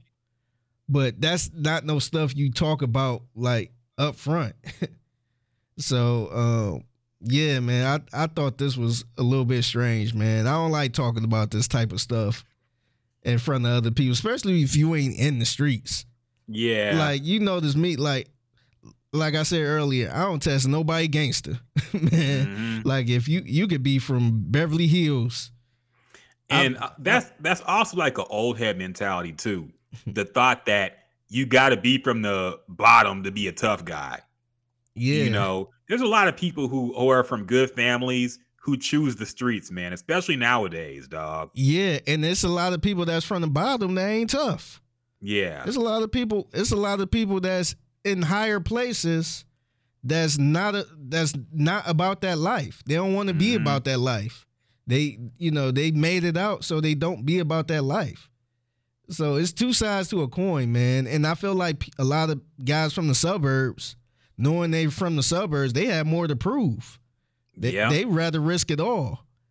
And so uh I my man Shank, uh, shout out to my man Shank. They he he told me like man, like a dude that's you know a younger dude nowadays they they ain't scared to go to jail for murder, mm-hmm. man they they risk it all, and you know they actually might be uh, they might be fine going to jail for murder. So look, dog, like you robbing me, you can have it. like dudes ain't got no family, they don't care. So they they will kill you. So that's why I don't never test nobody gangster, man. You can't you can't say oh you grew up in the, in the suburbs so you ain't you ain't you tough. ain't about shit man like them dudes are robbing and killing too man people need to stop with that bullshit. Yeah. Tony Scott said look at Tariq St. Patrick yeah good point man grew up in an expensive loft his whole life had no worries and still choose chose the streets. um Troy on Facebook man he said them Deion comments on Eisen show was trash real talk, shitty behind the scenes. RIP Bob McNair, but this kind of reminds me of the inmate running the jail scenario. Keep that talk behind the scenes if you can't resist the urge to vocalize it. I agree, man. Like, think about how he would have reacted if a white, if fucking Nick Saban came out and said some shit like that, man.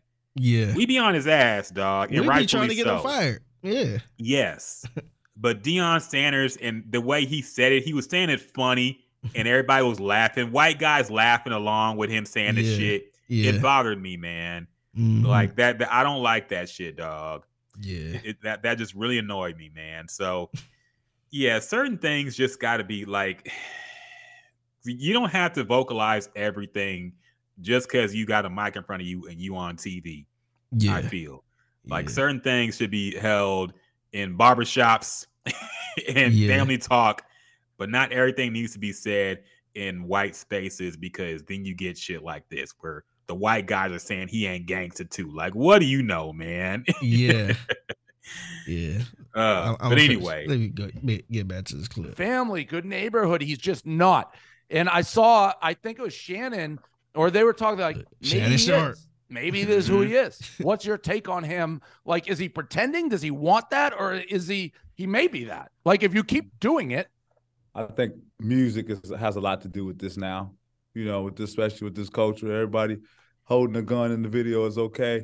You know, bling on your on your teeth, that's okay. Pants half down your ass, that's okay. So like, that's like okay now. You know, back in the day, it was a motherfucker on the beach with a silk shirt talking about some yeah, baby, yeah, let's party like we in the '80s. Everybody had on six shirts. Everybody was dressed the same. You know what I'm saying? It's just a product of what we listen to. You know what I'm saying? So like with the culture now is shoot 'em up, bang, bang, bang, bang, shoot 'em up, bend you over. I got this amount of money. I'm on private jets, just that, that, that.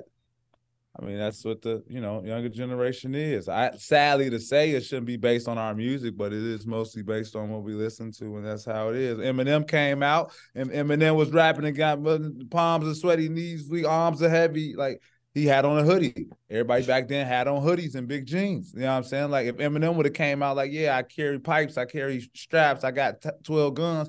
Every white kid in America would have had a gun on it back then. Okay, stop, stop, stop. Okay, I know it's already over yeah, now. Yeah. I, I, have several problems with what he said. Me too. Um, number one, his Eminem point. Eminem was very violent when he came out, man. What is he talking about, dog? Yes. Eminem was talking about killing his wife. Yes. and made a whole song about it and had his daughter on the song. Yes. And Eminem was very violent when he first came out. Yes. And I look, man, I was listening to Eminem too.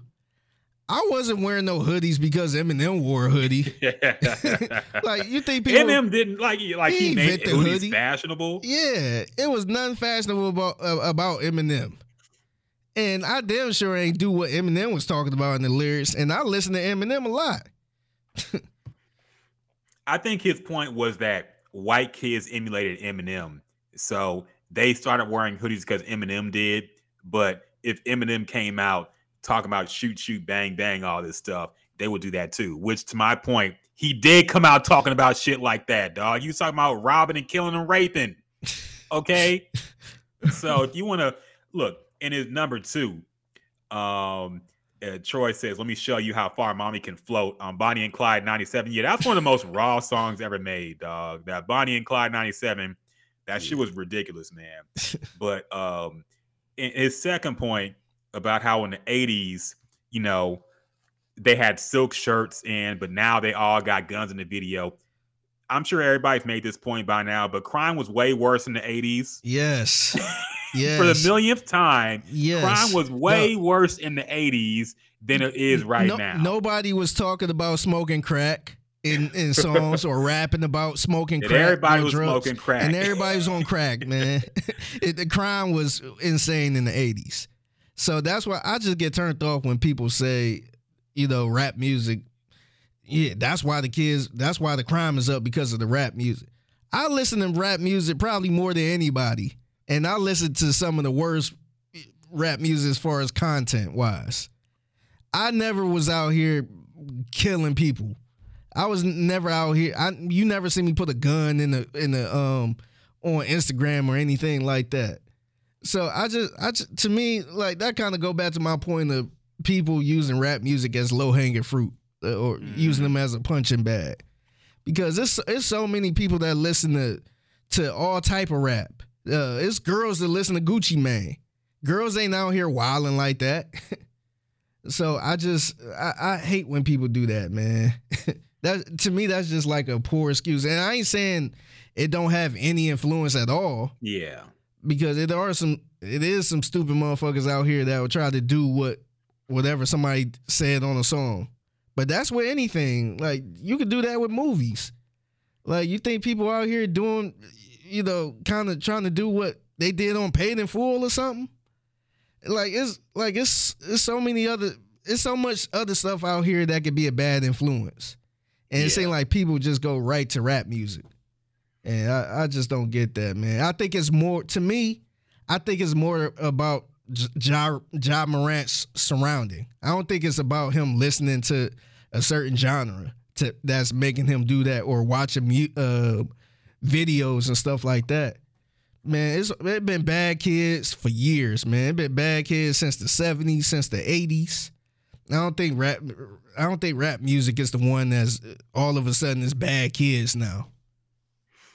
Like I, I look, I, I I think personally that drill music has gone too far. Um, I think that is something like the content and what's promoted to black people in music is unlike anything to any other culture, man. Like, I feel like even the cartels don't be listening to like fucking Spanish drill music, man. but we do. We listen to that shit, man. And it's about killing real people, and people have gone to jail over these songs and shit. I think the the content of the music has gone too far um in some cases and I do think it's an issue and I think it's something that should be addressed at some point. I don't know if it ever will. It probably won't be at this point, but I do think drill music has gone too far in general. But I just didn't like the way Patrick Beverley said this in the format he said it, and the platform he said it on, and the arguments he was using were all flawed, man. Like, look, it is the image of the gun toting rapper popular in black culture for the youth. Yes, probably. But you, you can't say at a time when crime is lower than it's been since the 80s that rap is the problem, man. Yeah. Like crime was way worse when there was barely any rap out, man. So it's like there's a lot of factors societally and whatnot about why the image the, the image is what it is. Yeah. And I think having no pushback can be a negative at some point. Yes. But yeah, look, it's I don't know. It's I, I don't know. It's I, just don't buy his excuses, man. His yeah. excuse of if, if, him using Eminem, like you could tell he only said Eminem because he was with white guys, man. Like that's yeah. the only reason he brought up Eminem. He was trying to relate to them. It was just a nasty interview, man. I don't like Patrick Beverley on that format, dog. I didn't like yeah. what he said. I didn't like how he said it. I just don't like having those conversations in front of white people. Period. Honestly. Yeah, I'll be real about it, man. No, I agree, man. I agree, and like I said, man, it's it's a bunch of people that listen to this type of music that don't go out and commit the crime or do exactly what yeah. they say in the music. So, like I said, do, do you know is that some of the reason? Sure. Like I ain't gonna say it's not, but to sit there and say, "Oh, um, he uh, Ja Morant is doing this because you know uh, hip hop videos and stuff like that," that's insane, man. Because look, man, I grew up in the hood too. And, you know, even if I wasn't trying to do anything, I probably would have been involved in it because I was I grew up around that. That's that's what I was around. Mm-hmm. So, you know, maybe say something like, hey, you know, he was hanging around the wrong people when he was in school and tried to be something he wasn't. But don't sit there and try to blame some uh, rap music um, be, uh, as the reason why he trying to do all this stuff on Instagram Live, man. You could yeah. you could be a kid from from Pearland. If you hang around certain people, if you hang around uh, uh, one of your homeboys' brothers who's in the streets, that could kind of, you know, you could be like, all right, I, you you could get involved in that too. You could start smoking weed. You could start robbing people. You can start doing all that stuff too. It's not that you listen to to uh Pooh Shiesty and now mm-hmm. you want to get gangster. So I, I just never bought that at all, man. I hate when people do that. It did. It, what's worse is you know you you always have people trying to push back like, yeah, that's messing up our communities. Look, our community's been messed up for years, man. And it was way before, you know, hip hop had a parental advisory sticker on it. So, like, I, I just I, I just hate that. So, you know, and look, hip hop des- deserve a lot of you know a lot of flack, but I just hate sometimes that it be the punching bag at one thing. Every time somebody do yeah. something, oh yeah, because of rap music. I, I just hate that man because I know a lot of people that listen to rap music and are just fine in life. Yeah, no, definitely. Most most of us listen to rap music and are fine in life, man. It's a very select few who listen and want to be a rapper. Yeah. And want to want to do what they hear in rap. Yeah, dude. Like like I said, I think music is influential and I think it does, especially when you're young and you probably think rappers are actually doing this shit in real life. Yeah. And it's a cool thing to do. Yeah, it has some influence, man. But to act like uh, th- that's the reason why, and in his implication that, you know, Eminem was this squeaky clean lyrical miracle rapper, and he wasn't like, come on, man. He's one of the most violent talking rappers. When that Slim Shady era of, of when he was in, now he's different, of course, because he yeah. can't be what he was before. Yeah, and he said the palms are sweaty. That yeah, was he's like that Eminem. was years after he blew that up. That was man. Eight Mile Eminem, man. it was there in there pop. That was after the Eminem show. Yes. so, nah, that was ridiculous, man. Like, yeah. how do you miss Eminem's whole career? He came out on that murder, death, rape, kill, do drugs type shit. Same shit drill rappers are on now, man. Yes. So Yeah, that was that was ridiculous, but whatever. Yeah, to, uh, this annoyed me. Tony Scott made a good point. Who do the serial killers hang around? Man, good point. They watch documentaries on other serial killers and say, "I want to do that," but we don't blame yeah. Netflix for putting out fucking Jeffrey Dahmer shit every month. Yeah, or do or do people have that same energy for video games? And I know they did, you know, for certain situations like that. Um, that Buffalo shooting, the mm-hmm. guy that recorded everything that clearly that was video that was Call of Duty influence. Yep. it was terrible, but like don't nobody like how, why Patrick Bev, uh, Pat Beverley ain't say oh yeah you know playing Grand Theft Auto that mm-hmm. that was the influence because you you could do a lot of stuff Grand Theft Auto too. I've noticed people haven't blamed video games in a long time, man. Because that used to be know, the number one go to whenever you, there was like a school shooting or yeah. some shit going on. It used to be video games' fault. You, it was Mortal yeah. Kombat, Grand Theft Auto, yeah. all them shit. It was their fault. You, know why they doing that now? They ain't been doing that in a minute. It's a whole industry now. Yeah, that's making a the lot military, of money. Dog, the military fund Call of Duty, man. Yeah, the military. The Call of Duty is high key military propaganda. Yeah. U.S. Army uses that shit to recruit people. Okay, so now you can't say it's Call of Duty's fault. Yeah, yeah, they so, would never eh do that. And you got video game channels. You got all type of situations that's making millions and probably billions of dollars yep. just by playing video games. It wasn't like back in the '90s where you know you was wasting your time playing video games. Mm-hmm. Now people actually have a career and retire by the age of 23 mm-hmm. just for mm-hmm. playing video games on YouTube. Ain't nobody saying nothing about that now. Yep. and I've noticed that, man. Like yeah. even though video games have gotten way more violent and way more like there's cussing in games now, there's sex in games, there's hardcore it's violence in games, shooting, yeah. Yeah. But nobody says nothing about it. But when Mortal Kombat, you saw a 2D nigga pull out another 2D nigga's heart, it was like the worst thing that ever happened. It is. It looks so cartoony and not even real. Yeah. But so now we they, got they, like it, people getting decapitated and killed and all types of shit. Nobody says video games no more, man. It's weird. Yeah. Yeah. Like we was going around, you know, clawing somebody up in the air as a face fatality or something. Wild shit, dog. I remember when Grand Theft Auto 3 came out niggas thought that shit was gonna shut down the game industry because oh my god, you can get a prostitute and have sex with her in the car, and you can run her over and get your money back. Yeah. niggas thought that was gonna be the end of society, dog. Yeah. I remember that shit clearly. Yeah. I remember my mom almost didn't buy me the game because it was so controversial. And I was like, I need this. It's, okay. It's, I made good grades in school. Give me this game. It's funny because my cousin Rodell, shout out to my cousin Rodell he had Grand Theft Auto 2. And I don't know if you ever played Grand Theft Auto yeah, 2. I played them both, one yeah, and two. Yeah, Grand Theft Auto 2 was like a it looked it looked shitty. It was like an aerial view. So you kind of you really didn't know what was going on. But all I knew is you can steal people cars and you'll hear cussing occasionally. I didn't even know nothing about the missions. But it was you could shoot people, you could hit cops and all that stuff. And um, I think we actually got in trouble because my mom walked in and it was like she walked in right when they was cussing somebody out or something like that. Mm-hmm. and um, we all we almost got in trouble for it for playing that.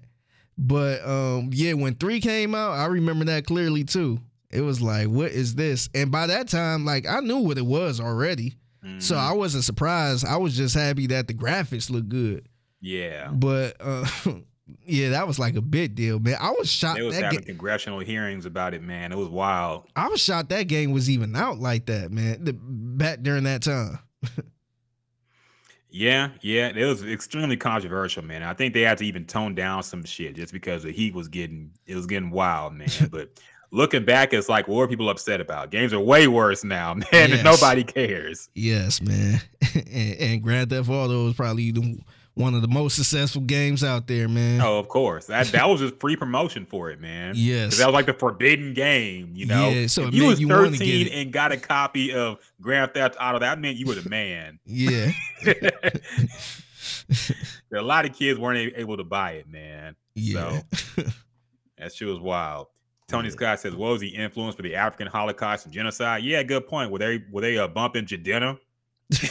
like, what were they bumping during this time, man? Yeah, people, what were the Europeans bumping when they sl- enslaved people and all this shit, man? Yeah, like, what happened? Pe- all the historical crimes. What about World War II? About the Holocaust? Yeah, what were they bumping at that time, man? Who knows? Yeah, people act like it was no crime until hip hop came into play. Yeah.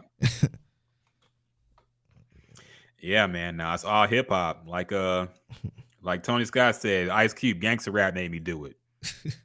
yep. So anyway, that's yeah. that's what like Pat Beverley, I don't know. That yeah. just really annoyed me. That what that like he's yeah. Uh, Russell Westbrook was right about Pat Beverley, Okay, he trick y'all. Yeah. See, it, I'm on Russell Westbrook's side now.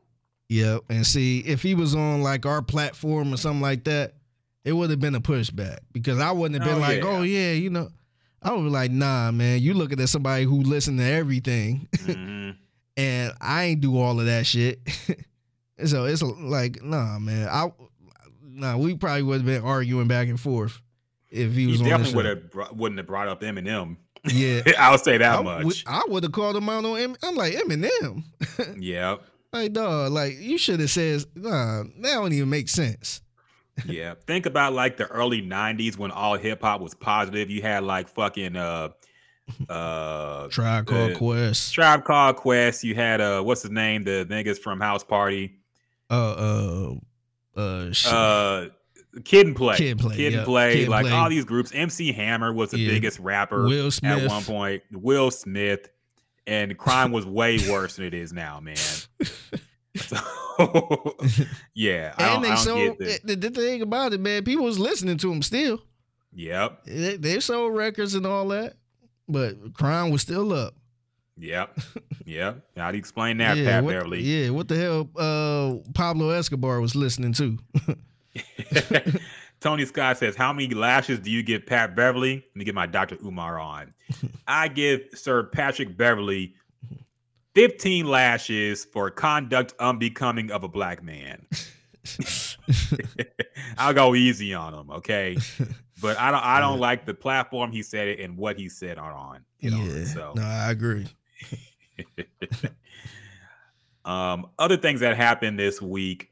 Um, so what's going on with Nicki Minaj and number one, Megan Thee Stallion's finally come out of uh I guess seclusion you know, she had been not seen anywhere since the Tory Lanez trial.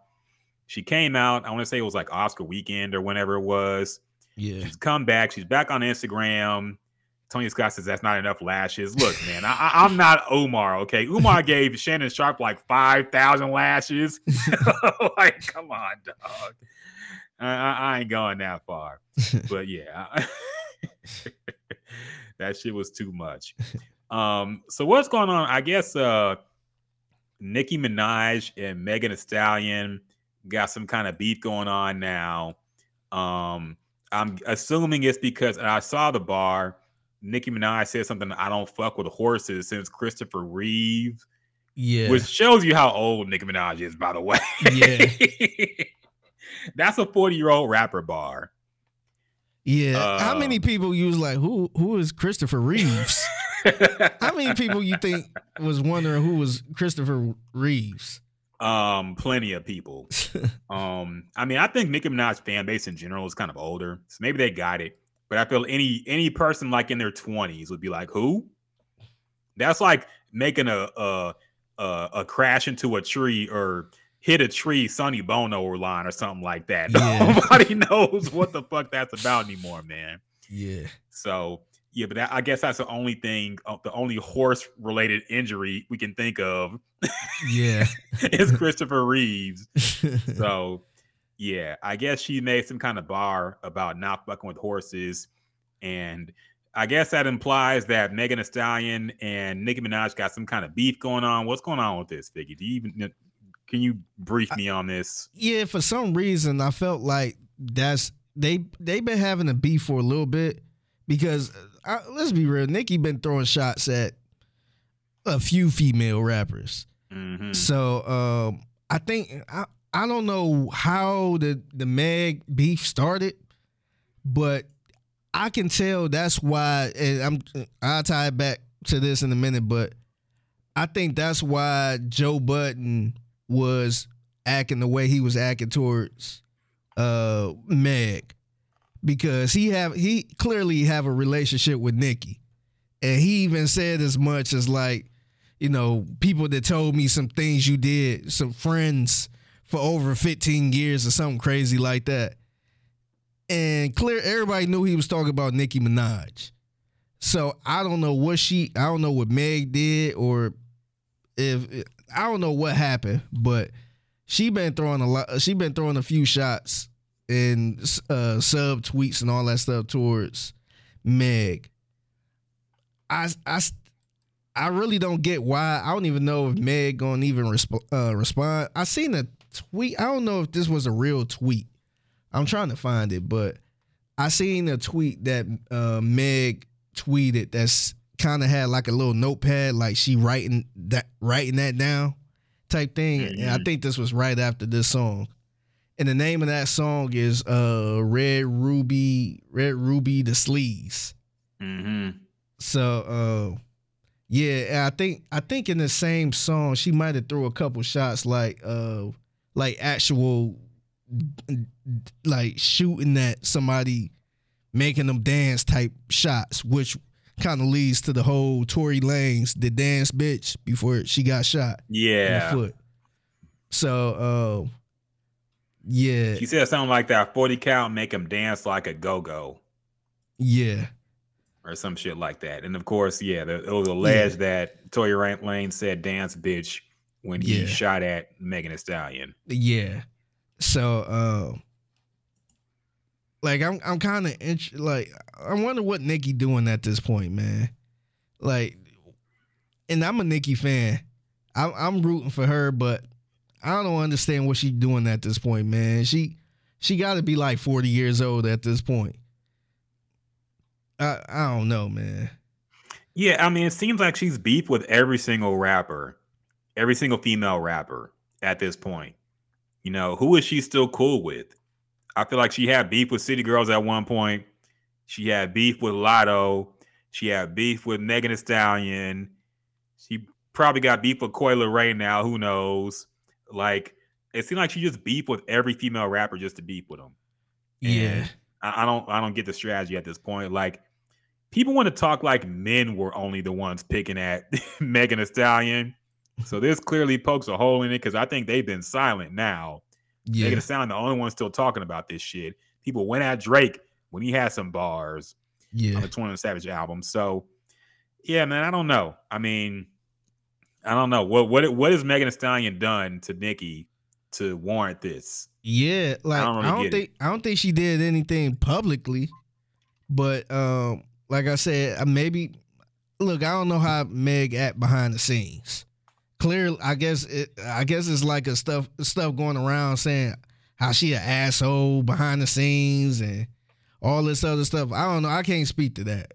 I don't know, but I think it's kind of weird just randomly throwing shots at this person. It, I mean, I understand that Meg was sitting there talking her shit, saying she the queen or something. Mm-hmm. But I felt like she never really did that, and Meg kind of stay out the way a little bit. So maybe something happened to, between them two. They did have that song, that hot girl summer song. I don't know yeah. if that have anything to do with it. people, people, I, I, think people thought that Megan doing uh WAP with Cardi was a shot at Nicki, it, I guess. It seemed like that's kind of where it started. Mm-hmm. Because uh, you know, she did the song with Nicki first, and then she eventually did the song with um um what's uh oh with with Cardi. And that's when it seemed like it kind of heated up a little bit because this might have been around the time Cardi and Nicki was still going at it. But yeah, I don't know, man. it's it's super strange. I don't get it either. This is uh, this is unbecoming behavior from a top ten rapper of all time, according to Billboard and Vibe magazine. Okay, yeah. I don't see Nas and Jay Z doing things like this. So why is the tenth best rapper ever acting out like this? I don't know. Tony Scott said, "Bro, this is a light jab. When we get so soft, look, man, this is 2023. Everything is the worst thing ever, okay? Yeah. Everything is the worst thing ever. Yeah. Anything said that's negative is the worst thing that's ever happened since the Holocaust. Okay. Yeah. You know that's I, how we act now. You know how soft we got, man. When people, I, I realized how soft we got when people started talking about Pusha T, how he went too far. Yes. in the song. It was rap beef. Man. I'm like, what? He went too far. and you know, I could, I, I could, I could get some parts. It was like, ooh, he did that. But some people, I, I man, I heard people to my face talk about, oh, he ain't say nothing special. He was just gossiping during the song. And then somebody turned around, oh, he he just went out of bounds with that. I'm like, what? I still people, I still I saw a thread. I think Kevin Walker posted it. That's how I saw it. Somebody was trying to maintain to this day that Duppy Freestyle was the better disc record it put the son of Adidon just had better uh had more gossip in it. That's why he won. I'm like, y'all gotta stop this. Yeah. It was a rap battle, man. Okay. Yes. it's about who had the better disses. It's not about who had the better song you play in the fucking club. That's not the contest yeah. here. Yeah. It's a rap battle, man. Yeah, they, these dudes clearly never heard no Vaseline. They never heard real motherfucking G's they never heard none of that shit, man, because all that shit was vulgar. Like I, yes. I was in the car um, listening to the uh, Sirius XM, and they played real motherfucking G's. Mm-hmm. And I was mm-hmm. just like, man, like I wonder how how do somebody like an Ice Cube or Dr. Dre or Snoop feel when they're if they just in the car and real motherfucking G's hop on? because that's a that's a full blown diss song. It's a hard yep. song, but it's a diss song. And you know, you always hear now how you know people don't like. I think we heard it from Nas when he said he don't he don't listen to Ether at all. Like he mm-hmm. never that's pat that's in the past. He don't listen to that shit. So I'm like, damn, they sitting there playing real motherfucking G's just like it's a like it's a number one hit. I'm like, yeah. damn, that's that's kind of wild, man. So like like people talking about Pusha T went too far. I'm like, man, y'all are tripping, man. But yeah, Tony, to ask to answer your question, man, we got soft, man. So it, it, this how soft we got. We was pumping this um this Pusha T this record up like it was top five. yes. we, we, said the same thing with Remy Ma when she did her diss song to um Nicki. Like it was the best diss song in history. And you know, in reality, we were just living in the moment, but no, man, it was all type of fire ass diss songs back in the day, man. Mm-hmm. So yeah, like I said, man, we pumping these little diss songs up and these little jabs up because that's all we got. Exactly. and I think looking back, because I remember, I, I want to say, I don't really remember because I was really young at the time, but I feel like the consensus was like Dre and Snoop won the battle with fucking with Dre Day. But mm-hmm. looking back, I feel like real motherfucking G's is just a better song, period, man. It is. Like it, it aged way better than than uh fucking with Dre Day. I think yeah. there's a way way too many like homoerotic disses and yeah, like Snoop Dogg went a little too far. Yeah, with big gap tooth, so my dick's got to fit and all that shit. Like it, it, went a little too too far with my balls on your tonsils. Yeah. Like the imagery was a little too much for me, man. Yeah, but Fucking with Dre Day is just a classic song, man. It's like a feel good song, even though it's a crazy diss song. Yeah. Like it just gets you in a good mood for some yeah. reason, man. And it's crazy because I was younger when that song came out, obviously. Yeah. And I like that song, but I didn't really realize what was going on in that song mm-hmm. at the time. And the same thing, even the same thing with um Jay Z Takeover. Like I just yep. I like that song. I like that beat. I liked everything about that song, but I didn't realize he was going, you know, at Mobb Deep and you know who I liked at the time too. Mm-hmm. I, this was like oh what oh two oh one. This is like oh. Yeah, oh one. Yeah, yeah. I was in sixth grade, so you know what did I know about beef and all that stuff? I ain't had access to all that shit, but I like that song. And then you know my to me my eyes opened up to the ether where he clearly started the song off saying "fuck Jay Z," and my brother in law was breaking everything down to me. I'm like, oh man. so yeah, man. To me, that show you that back in the day, they really like even though they were diss songs, those diss songs had replay value to it. and you can still play it to this day. Yeah, no, definitely, man. Uh, would hit him up still be would hit him up be banned today? Um, yeah, maybe, man. I mean, he kind of had it was yeah. pretty vulgar record for the time. Even I, so. I think I think the part that would have been banned or people would have been pissed off about is his jabs at Lil Kim. Yeah, that probably but even that wasn't that bad. It it wasn't bad, but said, I'm, t- I'm talking about to snatch your little ass off yo, the street or something like that. Your ugly little your ugly ass or something. But they would say that's a uh, misogynistic. Dark, yeah, I think yeah. they would say he was attacking dark skinned women. Yeah, of they course. They would say something yeah. like that. Some about some Twitter thread would be like, "Why yeah. does Pac have all the smoke for black women?" Yeah, it's like okay. So yeah, yeah man. So it would have been something like that. But. Yeah, this song really ain't what they used to be, especially with big with big name rappers. Nobody really wants to diss anybody anymore. Yeah. So yeah, we're just left with scraps. Yeah, man. we're left with little light jabs like this. Yeah, it's only a few people that you know recently that kind of run that old feeling back. Remy Remy Ma did it with when she did Nicki, kind of had her on the mm-hmm. ropes. I feel like Nicki ain't been the same since that this song because she tried to go the Drake route and try to make a like a top so, uh, a number one song of this yeah, song. Yeah, and it didn't work. It out. didn't really work out, and you know, and she pretty much uh Remy Ma came out with a, a Shether. And you know, of course, Nicki Minaj fans like, oh, she used somebody else beat, or oh, she ain't. Mm-hmm. Oh, Papoose wrote her shit. it was using everything. So um, yeah, yeah. Side note about Nicki Minaj. I I think it's hilarious how she just still pushing this whole hey I write all of my stuff. Mm-hmm. Like, girl, that's what you supposed to do. like, but I mean, like, why is we? It's a lot of rappers out here that actually write their stuff. Not a lot of women rappers. Yeah, I, I get. Let's let's be real, man. I, I, Most of them are not writing shit. I get that, but I just feel like that's something. Like, what's the point of bragging about that at this point? Like, it, to me, it it's it's like an old argument. Mm-hmm. Like, like let's be real, man. Who cares at this point? And it's it's crazy that I'm saying this because mm-hmm. I was always big on people writing their stuff. But let's be real, man. Who cares about this? Like, is is that is that going to get you the brownie points that you write your stuff? Well, look, Nick Minaj is no longer the artist she was. She's not going to be the top selling female. She's not going to get the most press. She's not going to get the most attention because she's kind of aging out the game, man. So that's her claim to fame, basically. You know, there might be a hotter rapper, you know, there might be somebody who sells more first week, but her claim is, well, I write all my stuff. you know, I'm not like them getting a bunch of people to write for them and they just do the song off a reference track. Which I look, I get it.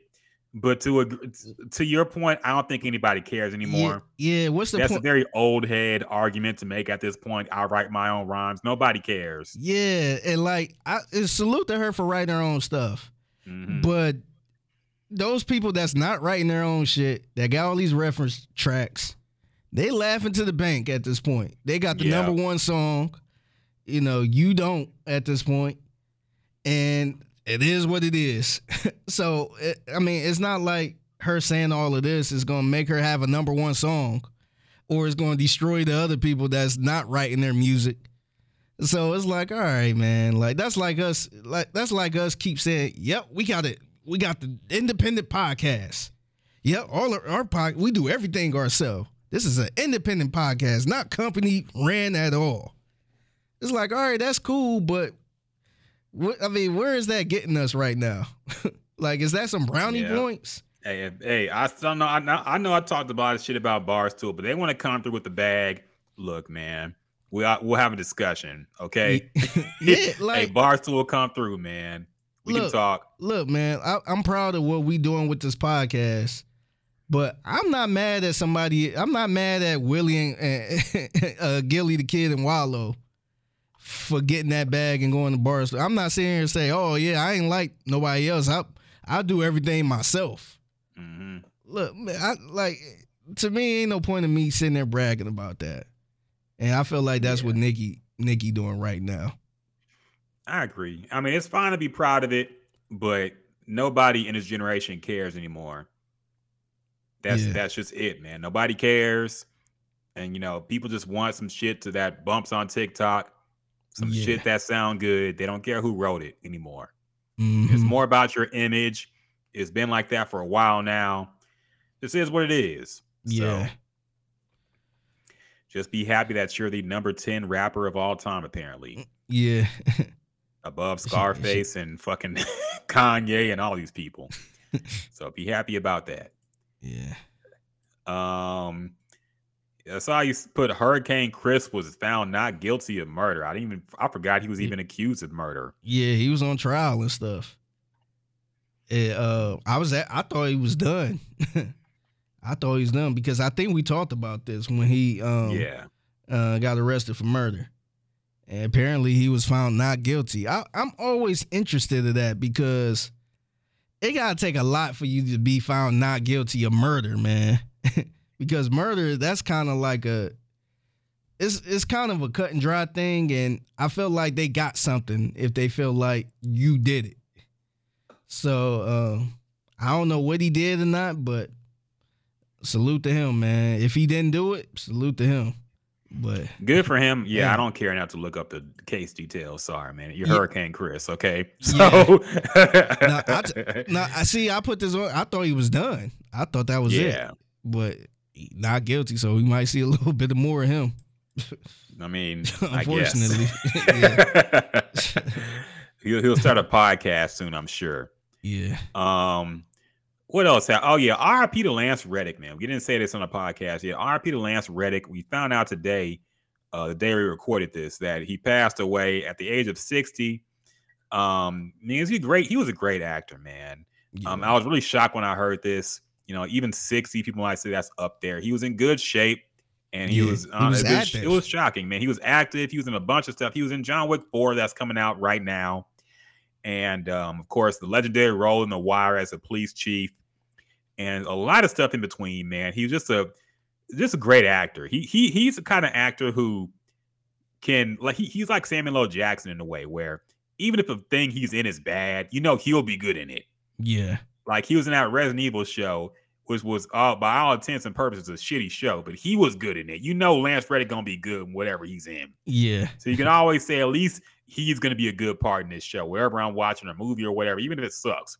Mm-hmm. It got Sam Jackson in it, it's gonna be good. It got Lance Reddick in it, he's gonna be good. Yeah. He was one of those types of actors, man. Yeah. So it's really unfortunate, man. Really sad news to uh to see today. So RIP to Lance Reddick, man. One of the greatest, one of the great black actors that was active. And uh very unfortunate, man. So that sucked. Yeah. yeah, he, he, played in a lot of stuff, man. Yeah. like not only a lot of voice acting too. Yeah a lot of that, a lot of films, a lot of sh- uh, TV shows. So yeah, man, rest in peace. Yeah, definitely. I did not know he was 60, man. He was in good shape, man. He did not even look like I would have guessed he was probably in his mid 50s at the oldest. Yeah. So yeah, very sad, man. But yeah, R.I.P. Originally from Baltimore too. That's oh, wild. Oh, man. He was right on the wire probably too. he got casted. Yeah. Damn. That was dope. Yeah. Um, did anything else happen this week or this? oh yeah, oh yeah. I, I, um I didn't get a chance to talk about this, but the um the Bun B Southern takeover. Oh yeah, yeah. You got to give your review of the uh South Bun B Southern takeover at the Houston Rodeo. Yeah, um, you went. So uh, tell first of all, off, tell us. Actually, I think I might have the uh the list of everybody who was there. I gotta look it up. Yeah, look at that. I still have it. Okay, I have a. Uh, the lineup was Tela uh, Jazze Pha, Eight Ball MJG, David Banner, Lil Flip, Big K.R.I.T., Trinidad James, Cupid, Manny Fresh, Juvenile, Chalie Boy, Yungstar, Big Mike, Scarface, and Erykah Badu. Yeah. So, uh, very, very surprising lineup with Erykah Badu at the end, too, but that was dope. Sound yeah. like. So, give your review, man. What you think about it? Um, to me, I was a little underwhelmed by this one. And to be fair, I think I had a high expectation for this one because the because of the last one. The last one was epic. The last one was legendary because it never happened again. Uh, it never happened before. But this one, man, it seemed like I think I was I was kind of expecting more people, not more people, but the quality of people to be there instead of what it was this time.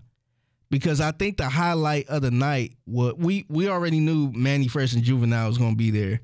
Mm-hmm. And then closer to the time, eight ball MJG was gonna be there, which is, you know, that's cool. But um the Jazze Pha one, I so I forgot he. First of all, I forgot he was even from Memphis. I, I I don't know why I thought he was from Atlanta, but um, he wasn't there. He wasn't there as Jazze Pha. He was there with the uh the Sho Nuff uh to perform that Sho Nuff song. Yeah. So um, that I mean I I get that, but I felt like I, to me overall, I felt like a lot of the music that was being performed was songs that a lot of people probably didn't really know as much. Because like Eight Ball and MJG, I'm sure you probably I don't know if you like them or not, but but um, they're it's fair to say their most popular song is probably the ones later on, the the, the ones with P Diddy on it. Mm-hmm. uh, uh I forgot which you don't uh, want drama. No drama. Yeah, yeah, little stuff like that, which you know, you the, the real fans will probably cringe at that. But if you're on the big stage like that, I I was kind of expecting them to perform those, and they didn't perform. They didn't perform those at all. I thought that was kind of a, a, a misstep right there. Uh, as far as Jazze Pha, I was kind of expecting to hear some type of newer Jazze Pha. I ain't expect him to just be on stage for that one song or a, a couple of them that wasn't his like you know producing credits type thing. Mm-hmm. Because like I said, this is this ain't a smaller club or nothing. You you know, a lot of people there are kind of there to have a good time, and they weren't they wasn't playing songs that was there to have a good time. To me, from them, I felt like they had a little more in the bag to play.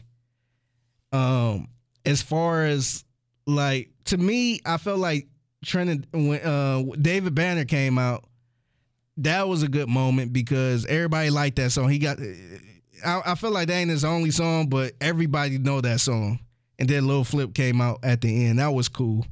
Mm-hmm. Um, as far as Juvenile and Manny Fresh, I'm not sure. I was talking to a couple people about this. I'm not sure how it was as far as paying these guys but I felt like it should have been a couple more songs from Cash Money to me.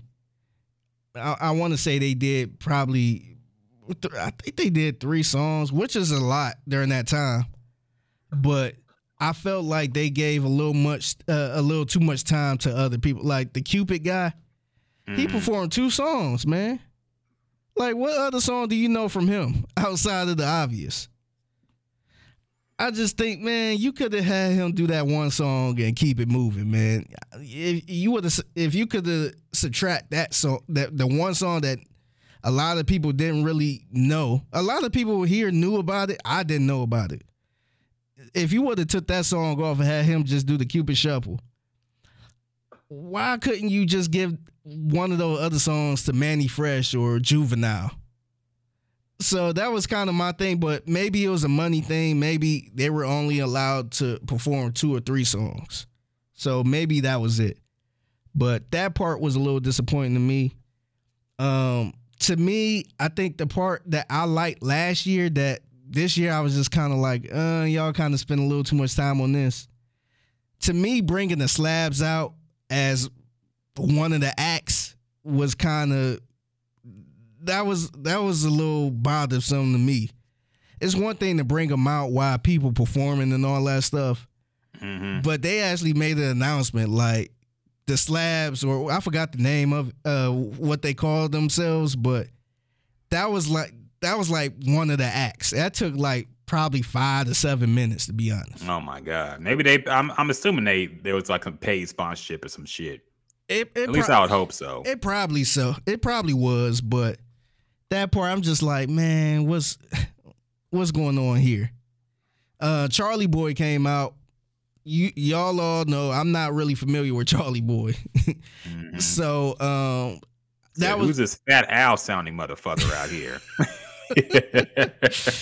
I, look, man, look, I appreciated that, and I'm I, I think that was a moment for people in Texas. Mm-hmm. So I'm not gonna push back on that. Um, Erykah Badu, um, I ain't have a problem with Erykah Badu on there. Maybe they could have uh, put her in maybe towards the middle and not be the last act of the show. I think that would have been a little better. But it was always weird because you heard the lineup, you heard the Trinidad James, you heard, you know, uh, David Banner, you got Juvenile, Bad That Ass, all that stuff. And then you go to Erykah Badu, who's a, a neo soul type of singer. To me, that don't even fit right, man. It was already tough having her in anyway. Mm-hmm. But to close the show out, I think that was a little rough. And um, maybe it was a good thing. Maybe it was the turn the lights on in the club. It's time to go music. Maybe that was it. And then at the very end, they performed the um the you know the song the UGK and uh, and um OutKast song. But um honestly, man, I didn't really. I, I thought it was. I thought it was still a cool moment, but I think we need to realize, man, this Bun B. I don't think he have a lot to work with, and this is a super, super, super big stage. And I don't know if he gonna do it again, man. I don't know if they gonna come to him again. Maybe, maybe money talk. I don't know what the numbers was the uh, the people that got tickets and attended. So maybe if it was good, maybe they'd try to do it again. But if I'm Bun B, I would probably chill out for a couple years to try to kind of, you know, get myself up again and then maybe try something different. Because the first one was really, really, really legendary. And uh, you know, it was just good with it being in H Town. You got H Town artists up there like Slim Thug, Paul Wall, uh, to people like ESG, to people like Lil Keke up there. I think that was a special moment. Mm-hmm. But this one is like, man, like who is who is out here trying to listen to Cupid Shuffle actually perform live? So you know Trinidad James, I, and I like Trinidad James. I like I like that song, but that's all he got. So you know I was kind of expecting Bun B to you know I was so what I did was I was kind of looking at all the songs Bun B, you know, got with other artists. So I was thinking like, damn, maybe he could get a a, a Jeezy, you know, to make an appearance and they could perform push it. And you know, I was thinking a little stuff like that, maybe Webbie and Boosie. But it wasn't even like that, man. It was it was a little disappointing to me but I had to remember it is Bun B. It wasn't like it was a top notch star that was, you know, with all of these relationships that could just bring anybody to the city. So, um, salute to Bun B, man. It was it was still a good moment, but I think it kind of ran its course a little bit, man. Yeah, seems like it. I mean, to keep a few things in mind, number one, I don't think these artists get paid for this. So it's generally on like goodwill of whoever wants to come through. Um, I think what it sounds like is like the fact that he didn't announce who was there and just said it's going to be like a Southern takeover. Everybody's imagination just naturally goes wild, and you start thinking of a Gucci Mane or Jeezy or people like that. Yeah. But uh, yeah, I, I think the issue is that I'm sure he did, he he would have liked to announce who was going to be there, but then you got things where people supposed to be there and then don't come up. I know yeah. that's what happened last time. Yeah. You know, people were supposed to be there and they didn't show up. Yeah. So you don't want to make announcements that are premature. Maybe somebody says they'll come through and then they don't. Yeah. And then what do you do? Yeah. So I understand why he had to like keep it on a low, but also at least disappointment. When yeah. you're there, you think you're gonna see Jeezy and you see fucking Trinidad James. Yeah. So, or you think Future might be there, and then it's fucking Cupid. Yeah. So, I get it, um, but it is like look, he did the best he could. Yeah. Um, it seemed like it was a good show. I keep forgetting Erykah Badu is from Dallas, by the way. Yeah, like, me too. I just don't picture her as a Texan because the way she came out, she came out with like D'Angelo and J Dilla she and kinda, Common and the Roots. Yeah, she kind of like in that. Like I would thought she was like from Philly or something. Yeah, I would have thought she was or like Chicago. from New York or something like yeah. that. Uh-huh. She came out on that like Black Israelite type vibe too. So I, I always imagined her as like I never thought she was from Texas until I found out found found out later.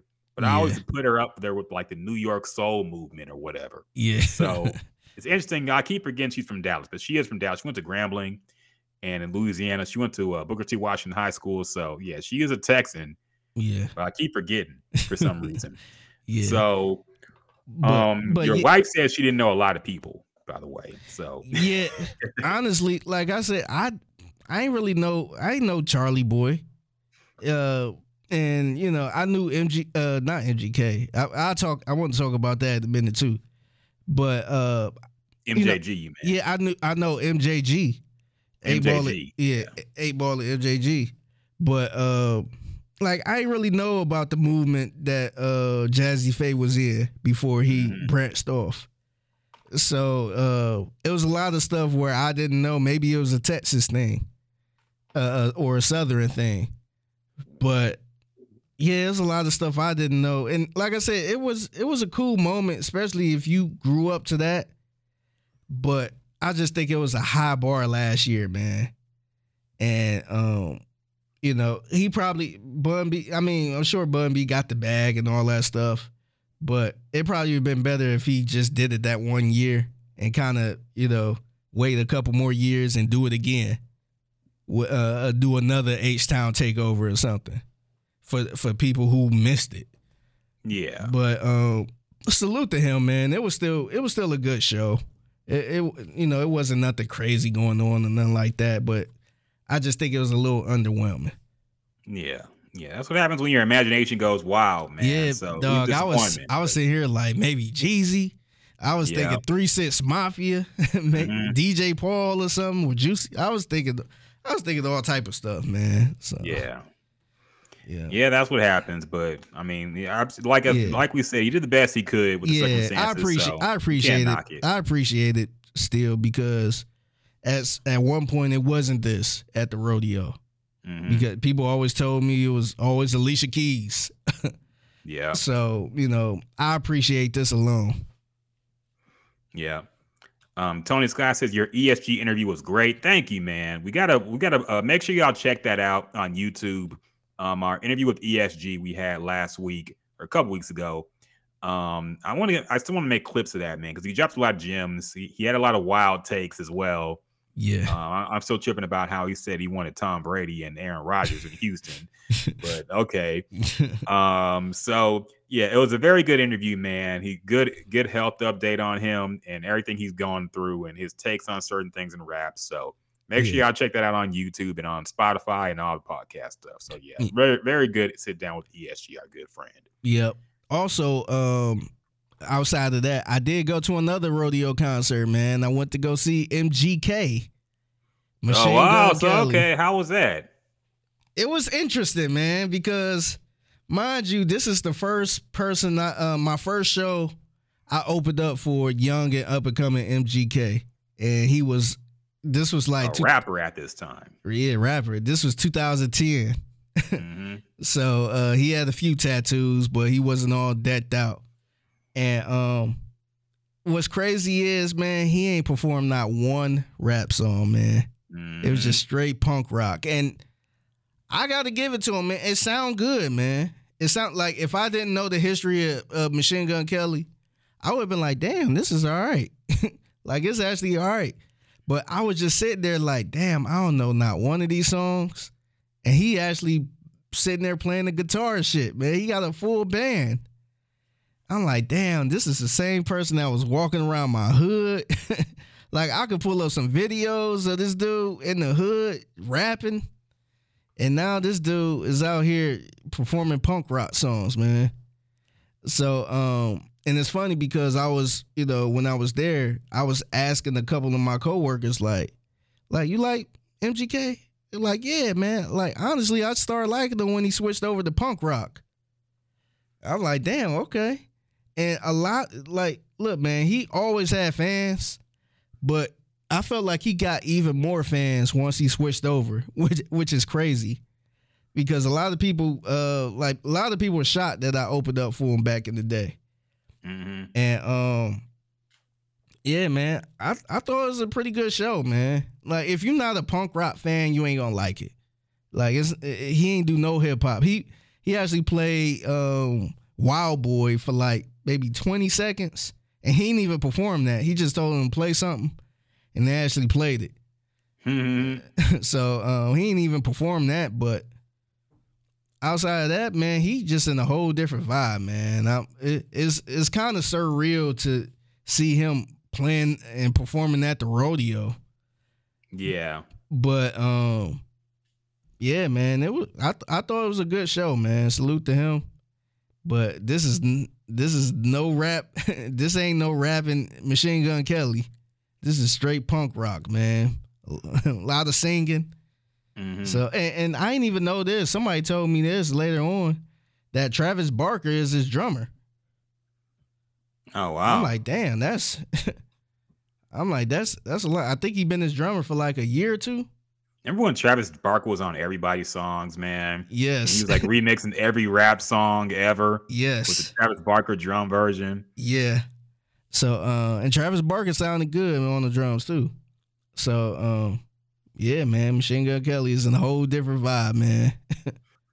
yeah, it kind of reminds me because I was watching uh uh Playboi Carti's Rolling Loud performance from this year.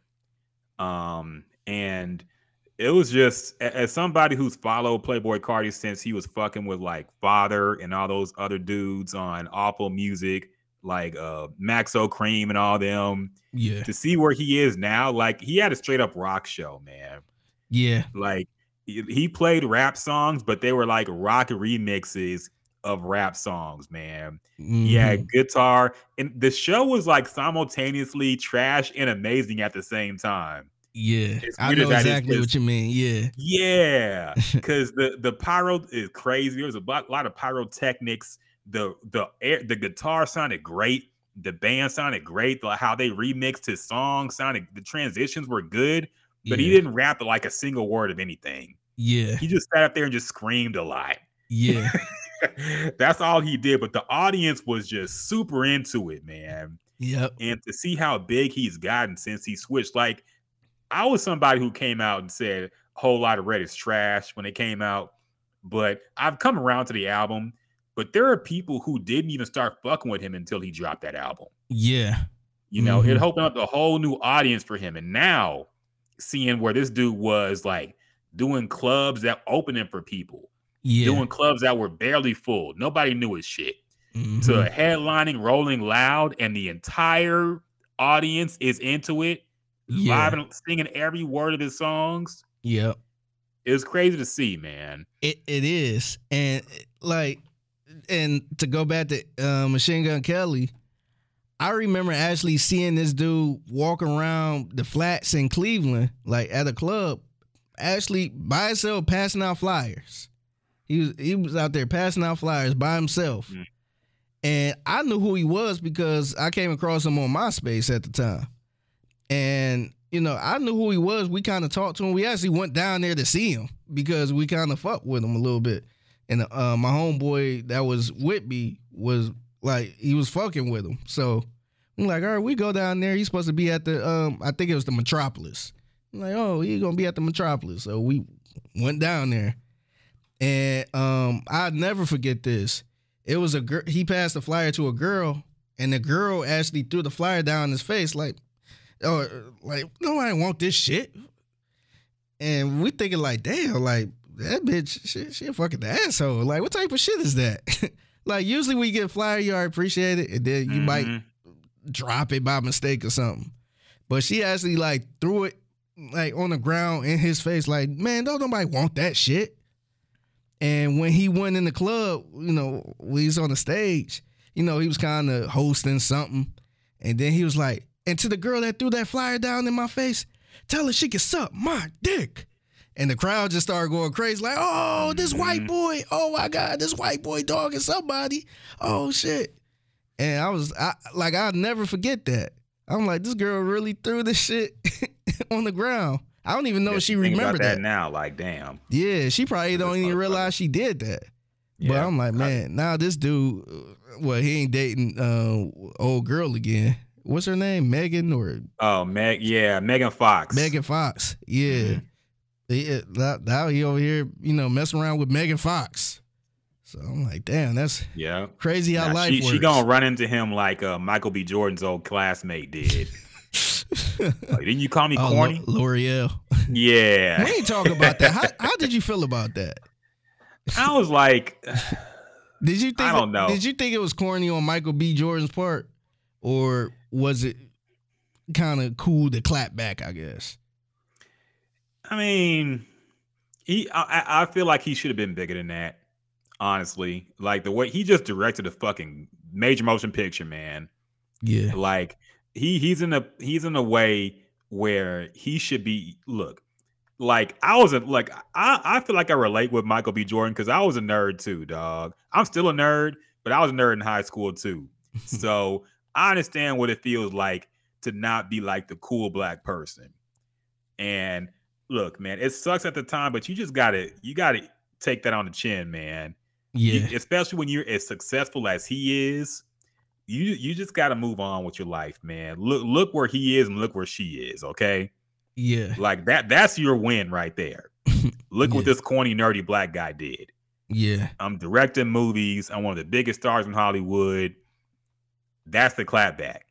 He yeah. ain't have to say, "Oh, you call me corny." Did you? Like you, that that that just proves you're holding on to that. Yeah. And you just gotta let that shit go, man. Yeah. Like if I saw somebody who had some funny shit to say to me in high school, I just dap them up like normal and like, hey, how you been? Whatever, move on. Like I don't hold on to that shit, man. I'm fucking 35 years old now, dog. Yeah. Yeah, I'm sure. I think he's in his 30s now too, definitely. So mm-hmm. you, you, just gotta let that shit go. I thought it was kind of corny that he he even proved that he was still thinking about it or yeah. remembered it. And the shit was like in what middle school, like early high school, I think. Mm-hmm. And I come to find out, I mean, I don't know what they were seasoning about, but I know one of the things they mentioned was they seasonal because his name was Michael Jordan. and, you know, that's kind of understandable because this was in the 90s. Yeah. and your name is Michael Jordan. so, um, yeah, I agree with you, man. Like, I ain't got time to. I remember. I remember a lot of shit what people said about me, and you know, whenever I see them, hey, what's going on? I just kind of keep it cool. I keep it short. I ain't about to be like, oh, remember what you said about mm-hmm. me in mm-hmm. science.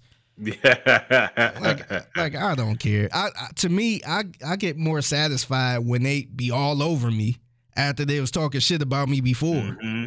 So like, that, oh, you dick riding now. See, yeah. uh, the energy different now, huh? That's my satisfaction. My the radio now is different, huh? Yeah. No, that that happened to me one time. Well, it wasn't recent. Like I, I wasn't even in radio at the time, but um, it was somebody I saw that I tried to talk to back in seventh grade, I think. I think it was seventh or eighth grade. And she like kind of shitted on me a little bit. I'm like, okay. And now this girl got like three kids. Um, she she she kind of looked awful. I'm like, man, I wouldn't even talk to her now. And um, I hit I, I saying I'm like, hey, what's going on? Because I'm like, I ain't see you in a minute type thing and she was kind of trying to get with me a little bit, and I just kind of left. I just left it alone. I'm like, mm-hmm. nah, I'm cool. I'm good. yeah. but Tony Scott says, "Is that why Lori Harvey left him?" Look, the, the contract. The contract was up, okay? was up man. contract was up. They went their separate ways. It was what it was. So, yeah. yeah. But I don't know. Like, and I've seen women like go at uh, Michael B. Jordan for being like this corny guy or not having like an edge to him. And it's like, I don't know, man. Yeah, uh, I thought we were over this nerd black guy versus cool R- Russell Wilson future you, shit. You know, like, can we? We gotta, man. We need to make a list, a Jibs and Juice podcast list. We need to stop discussing corny. What corny is? because who the hell knows what corny is? Like what exactly is because one moment women be sitting there talking about this guy corny, that guy corny. Mm-hmm. He ain't mm-hmm. got no edge to him. But then they be like, "Oh, ain't nothing wrong with being corny." Um, yes. like Russell Wilson, ain't nothing he, wrong being a square. He love his wife. So what's mm-hmm. wrong? I want corny. No, you don't. Like, don't sit there and lie. and like, stop trying to make corny like it's cool. Uh, it's the word cool. Like corny, yes. corny is corny, man. like you can't make corny cool. Like you could you could say somebody a little cheesy and all mm. that mm-hmm. stuff, but nobody said, "Oh yeah, I like you. You corny." like yes. that, that wasn't endearment type uh, yes, that's thing. like, don't sit here and try to say, uh, try to make corny is cool. Just say the person not corny. just say, just say he ain't corny to me. You ain't got to sit there and talk about. I like corny. Like, no, you don't. You don't want to talk is, to nobody corny. corny. exactly.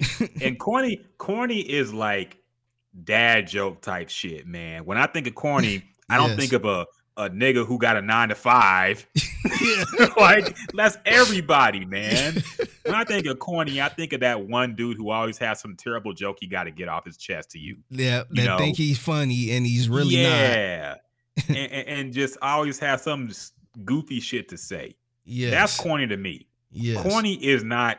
I, I go to work and pay my bills on time. Yes, like, but now every that's the same thing with Square you know, like square and corny are like these slurs now to describe regular niggas. it's like, okay, y'all got to get off of social media and realize that nobody's living these rap star lifestyles in real life, man. Okay. Yeah. The, the, this shit, this myth of a gang banger who also is a billionaire and can do all this shit and you can live the lifestyle you want if you get with him. It's yeah. just not gonna happen, man. You're gonna end up with a regular ass nigga, and niggas gonna end up with a regular ass girl, and that's just gonna be our life, okay? Yeah. Stop looking at social media and thinking your life's gonna end up like what you see from your celebrity people. Yeah. It's not gonna happen. Yeah. And I always think it's funny when women say stuff like, "Oh, y'all just calling Russell Wilson corny because he love his woman." Like, no, that's not the reason, man. Yes. Actually, to me, I I felt like he got a little edge since he got with Ciara. Mm-hmm. Like no, like the stuff he be saying, you know, at times trying to be cool is corny. Yeah, like that's the stuff I'm talking about. I'm I don't care. Bronco Nation, let's ride. yeah. Every press conference, fucking throw five interceptions in the game. Let's ride. Yeah, yeah. you could call me Mister Unlimited. yeah, like that's oh, that's some corny stuff, man. Like, I, look, man, I like I like a dude that's in a relationship that love his wife. I, I like that type of stuff, man. I like I like black love. I like I like Teyana Taylor and Iman Shumpert. I don't think they're corny. mm-hmm. So it's a lot. Look, man. Look, we just gotta call it how it is, man. Like we, we not sitting there calling somebody corny because they love their girl or they're yes. married. like that's ridiculous. no, Russell Wilson, and for a while I thought I did. I, was one of those who thought people were being way too hard on Russell Wilson because to me, the shit he was saying was like typical PC NFL quarterback stuff. Yeah. But he did start getting weird, man. So he he really started getting weird after what, a while. What was the turning point for you? the just the, the way he reacted during the Broncos era the the fucking subway commercial. Some of his posts on social media were just getting weird too. I don't. I can't think of one thing in particular, but just after a while, I'm like, okay, something's like wrong with this dude for real. like he's not normal, man. Like mm-hmm. it's not even the him being a straight edge guy. It's just something the way the, the way he talks is just strange, man.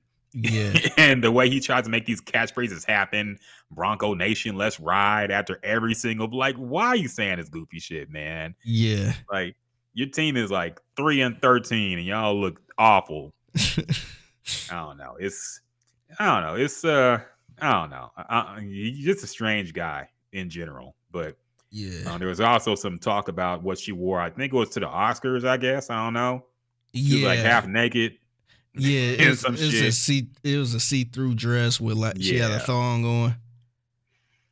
yeah, yeah, nice Christian woman right there. I'll tell you. Yeah. What's funny is, uh, eh, look, this ain't the woman hater podcast. Y'all could go somewhere else if y'all mm-hmm. want to listen to that. But it's just funny seeing women. Why y'all worry about what she wearing? He like it. They just going all that stuff, but mm-hmm. they, they, was they was talking shit about uh what's his name um the, the dude that played for the Thunder who had that who had them red boots on with that outfit Shai Gilchrist Shai Gil Gil uh, yeah, but everybody got them boots on now, yeah, man. I yeah. can't even. but see, but see, they was clowning him for because mm-hmm. of his mm-hmm. outfit. I'm gonna show you his outfit, but uh, the outfit, the outfit was super weird. Where I'm like, like, nah, the outfit was weird, but he was getting roasted for it. It's like, yeah. why y'all talking about his outfit? Soon as somebody, soon as a guy talk about the female's outfit, then y'all get pissed. Mm-hmm. But yeah, but um, yeah, man, people wasting too much damn time talking about their damn outfit, man. Yeah, no, I agree. I mean, who cares? I mean, shit. If I if my girl looked that good wearing some shit like that, I'd be like, girl, rock that shit. Yeah, her. yeah. But uh, yeah, everybody's like, wow, this is somebody's mother. This is somebody's wife. it's like, okay, you obviously don't care. Yeah. But I, I do feel like Ciara's trying to make like this some kind of comeback as like a hot girl or some shit like that, man. Like a city girl comeback because the music she's making and the dresses she's wearing. Yeah, I feel like she's trying to like recapture what's going on in in hip hop and music right now with black women. Yeah, uh, to me, get that city girl energy going. To me, I don't even think it's the city girl. I feel like she's trying to get that Rihanna, that edgy yeah. Rihanna thing where I don't care. Like mm-hmm. I could just wear this to it and it's like everybody can't everybody can't do that, man. So uh, yeah, to me that's what that's what it seemed like to me. But uh yeah, let me show you this real quick. Uh what he was wearing. Yeah, he was getting his ass roasted. Hold on. There we go. oh yeah, man. Those those boots gotta go. Those boots like are are niggas getting paid to rock this shit? Or are they just doing it because everybody else is doing it? Yeah. I'm know. getting sick of these Mega Man boots, man. Like, what the fuck is going on with this shit, man? But this this would this would be a good fit in like '93. I think minus the boots. I think this. I think like, this fit, be a nice little retro fit. I think this fit gonna come back sooner than you think, man because the baggy clothes is already coming no, that's back. Already, that's been back. That's been yeah. back. The I I think like a lot of people still wearing the fitted jeans, but mm-hmm. I think this look minus the boots will, will be back, man. I think the baggy baggy clothes gonna be back. Yeah, no baggy backs baggy clothes are already back, man. Like they're already especially with the women. Uh, yeah, with the women, baggy clo- baggy mm-hmm. clothes, baggy jeans, big ass shirts are back. Now yeah. the the throwback jerseys ain't back yet. Yeah. but yeah, the baggy baggy era is definitely back, man. It's already been back for a while. so, yep, all them all them all them yeah. pictures we took in, in 2001, 2002, bring, them, bring them back out and not be ashamed. Yeah. they can stop being us for um for uh Halloween and shit. Yep. yep. It's coming back, man. It's all cyclical. Yeah. So um, anything else happened this week, man? I feel like we're forgetting something, but I can't think of nothing right now. Um, what ch- I want to talk about? Check and see what's trending, man. Yeah. this around the time shit be happening. I know, right? Let me see what's going on. Uh, that that might be everything. Yeah. I can't think anything else. I see Chloe Bailey trending. I think she had a sex scene in a movie or some shit. Oh, really? How you feel about TV show? How you feel about Hailey Bailey? Uh, Hailey Bailey, that's playing. Uh, I think her name Haley, right? It's Halle. Halle. It's Halle Bailey. Halle Bailey. It's, oh, yeah, it's like right. Halle Berry, but yeah. Halle Bailey. Yeah, I see somebody in the comments said, "Hey, I thought Halle Berry was playing in this, um, but it was Halle, uh, Halle Bailey." But uh, how you feel about the uh, Little Mermaid remake? Or the Little Mermaid movie? Was you a Little Mermaid fan? No. like the shit was for girls, man. like my sister and my mom loved that movie. I didn't. Oh, okay. Yeah, I, I never watched. Key, I didn't like. I didn't really like many Disney movies, man. Like I, I never liked the musical breaks. The only music, the only Disney movies I fuck with as a kid were Lion King, Lion King, yeah. Aladdin, and Hercules. Okay. Those are the only three I would watch over and over again. Anything else, Little Mermaid, all other shit, I, I wasn't with it, man. Yeah, the only ones I watched was Lion King, and I knew I I watched uh, Aladdin a few times, mm-hmm. but that wasn't in my rotation. And Lion King yeah. was more in my rotation. But Toy um, Story, I liked too when that came out. I fuck with Toy Story. Yeah, but that's really about it, man. Yeah, but I yeah I I'm out when the musical hit because it's funny because I was watching this trailer of the uh, new Mermaid movie and I'm like, damn, this actually look all right. And then once she started singing, I was just like, nope. Yeah, like I, I'm out. Like I am out on musicals, man. I cannot do musicals. yeah, it's just annoying and. Yeah. Yeah, the, I don't know the the live none of the live action like why they keep making these live action remakes None of them been good, man. Think about all of them that came out. They remade Lion King. They remade Aladdin. They remade uh something like new Pinocchio. I think they made oh, yeah. remade a whole bunch of shit, and none of them have been fired. Yeah, like none of them have been good, man. like think about all the classics. Are you are you gonna say I want to watch Little Mermaid? Let me watch the Chloe Bailey. Let me, let me watch Lion King and somebody put on the Beyonce yeah. version. Yeah. You say turn that bullshit off, man. I thought we was yeah. watching the cartoon. and, and, see, and see, it's a good. That's a good point you made because I think right now in the moment it will do something, but it's not like timeless, man. Like, yeah, we gonna go back to the OG Lion King. we, they remade the Jungle Book too. I remember that. Yeah, nobody cared. yeah, we go back to the actual cartoon, man. We're not going mm-hmm. back to to uh the the real Lion King or the real mermaid. So yeah, yeah it's I don't know. I, I just wish they stopped doing that. We going we gonna get to a point where they're gonna try to do a, a real live Toy Story. That's gonna. I wouldn't be surprised, man. That that will suck, man. At this point, I wouldn't be surprised they just remade the whole Toy Story made it look like new. I don't know, but yeah, they gonna yeah, have some. They gonna have some white dude playing. Um, yeah, Tom Hanks. They, gonna re- they gonna recast Buzz Lightyear as a black guy, and everybody's gonna be all upset. Yeah, Idris Elba. yeah, Idris Elba gonna be Buzz Lightyear. uh, what the fuck, man? Yeah. Are, are, are you watching anything new on TV? So far? Uh, outside the Chris Rock thing, what have I seen lately? Um, shit, nothing really. What about you? Uh, no, I was watching my usuals. So, uh, I, I still need to catch up on Snowfall. It's the mm-hmm. last season of that. Um, man, I bailed out of BMF, man. that oh, gotten bad. That show looking like a Tubi show, man. oh no. so, uh like I bailed out. So it was a scene where um um somebody came in with a dead dog in the church in the middle of service, mm. and you could tell the dog is fake. Like the dog don't look real at all. It was like a Martin dog. And Snoop Snoop is in this show and he's playing a pastor. So this is this don't look real at all, man.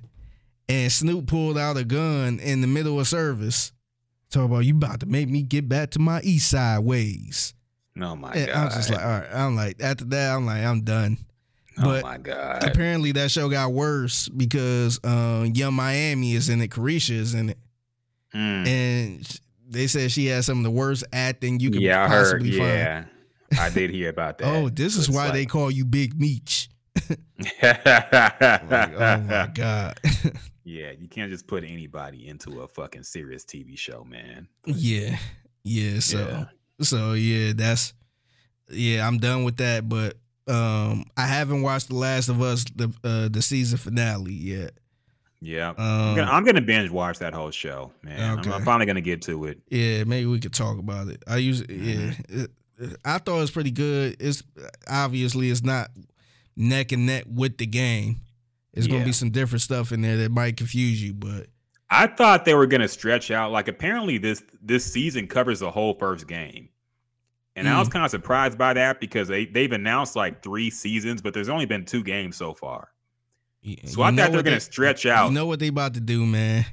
I thought they were going to stretch out uh, the first game into like two seasons. Because mm. if you played the game, you know what happens in the second game. Mm. So yeah. I thought they were going to stretch out, but apparently they this season covers the whole first game. So pretty interesting to see yeah. um, how they'll do for the second season. But yeah, they might they might uh, do a Harry Potter type thing where they just it just go uh, uh, they start making the movie so quick that it passed the book up. Yeah, where they just start. Or they'll do a Game of Thrones. That'll be the worst case scenario. Yeah, that, that's what they probably it, do too. Yeah. yeah. they start making worst it up on their own.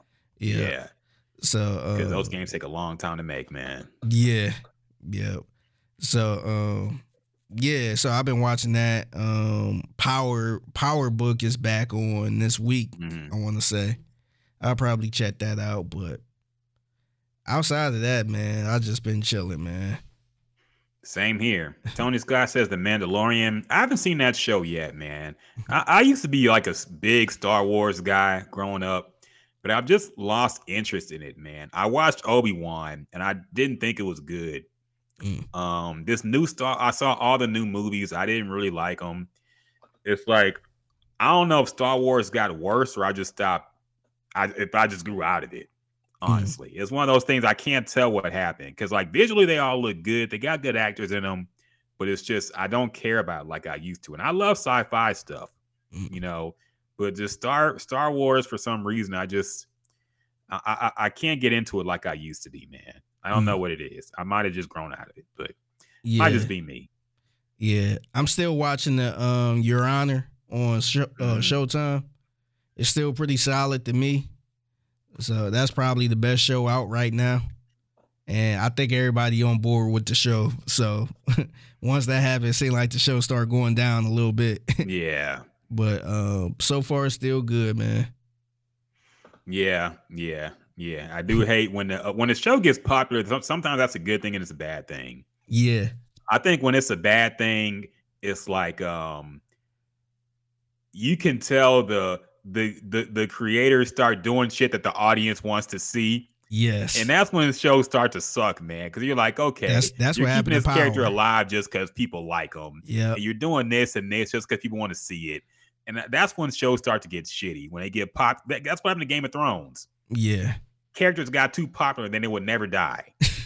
so it's like, okay, yeah, and, and, that's that's one thing that sucks about a, a show getting more popular with time is that they start to cater to the audience a little too much, and that kind of sucks. Yeah. Yeah. Tony Scott says this will bring you back. I've heard The Mandalorian is good, man. I'm gonna check it out. I need Disney Plus again. I'll probably get it for a month and check some shit out. But I've heard that show is actually good. Um, so I'll check it out. But I don't know. In general, I'm just kind of over. I, I think once Disney gets some shit they just overdo it, man. Like every baseball stadium got a May the Fourth be with you type shit going on, and everybody just like Star Wars characters. Yeah, it's like it's too much Star Wars going on. Man, it make you not like Star Wars because like yeah. I don't like it because I never got into it, but I don't like it because of how everybody is about it. Yeah, it, it made me. It, it, that's kind of the reason why I ain't like um, Game of Thrones Mm-hmm. Because people walking around like they got the fucking doctrines or some shit, a college degree, because they watch Game of Thrones. Like I'm like I'm like I ain't watching that shit now. And I'm like, no, it's deeper than yeah. you know. It's just like, all right, like I'm not like if you acting like that, I don't want to act like that watching the damn mm-hmm. TV show. So I ain't gonna watch it.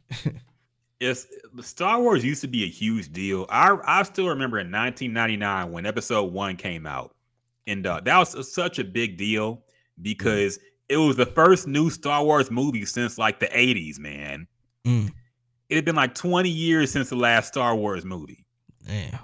Like, well, 15 or whatever, whatever. It's been a long time since the last Star Wars movie came out. Now it's like so 15 we, of them since. Yeah. And now there's a, a new show every year, a new movie every other year. It's like, how do you get hyped about Star Wars still? It's always the same shit it's like niggas with Jedi powers, and niggas flying around in spaceships. It's always the same type of stuff going on.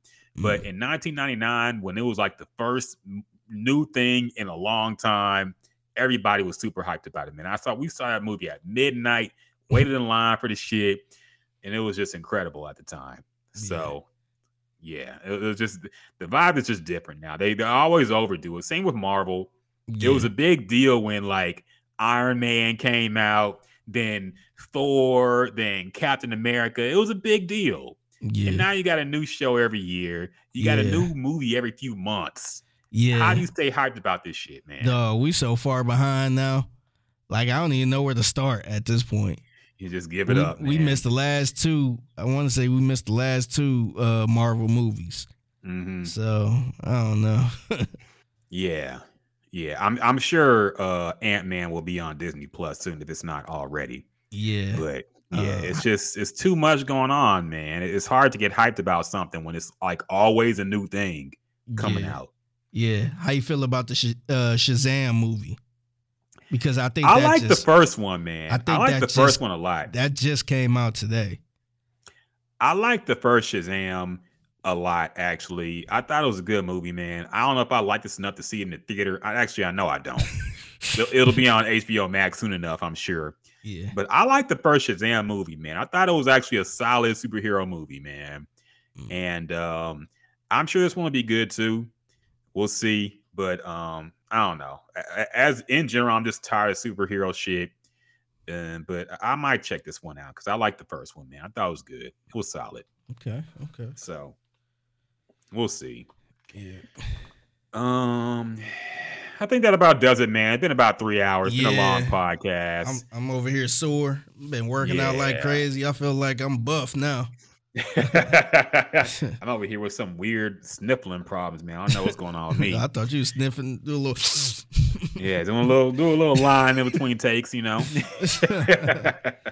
Tony Scott said Mary Kingstown. That's a good show too. I need to catch up on that. But I heard a number of good man. things about that show.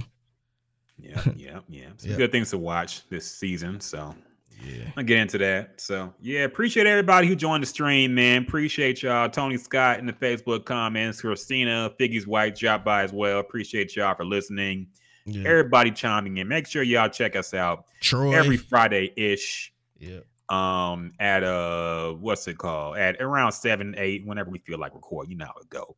Yeah. Appreciate y'all for kicking it with us. Make sure to subscribe on YouTube as well. Check out our ESG interview if you haven't. It's a really good interview catching up with ESG, a legendary hip hop uh, mm. figure in our city. Yep. And uh, yeah, until next time, y'all. Peace.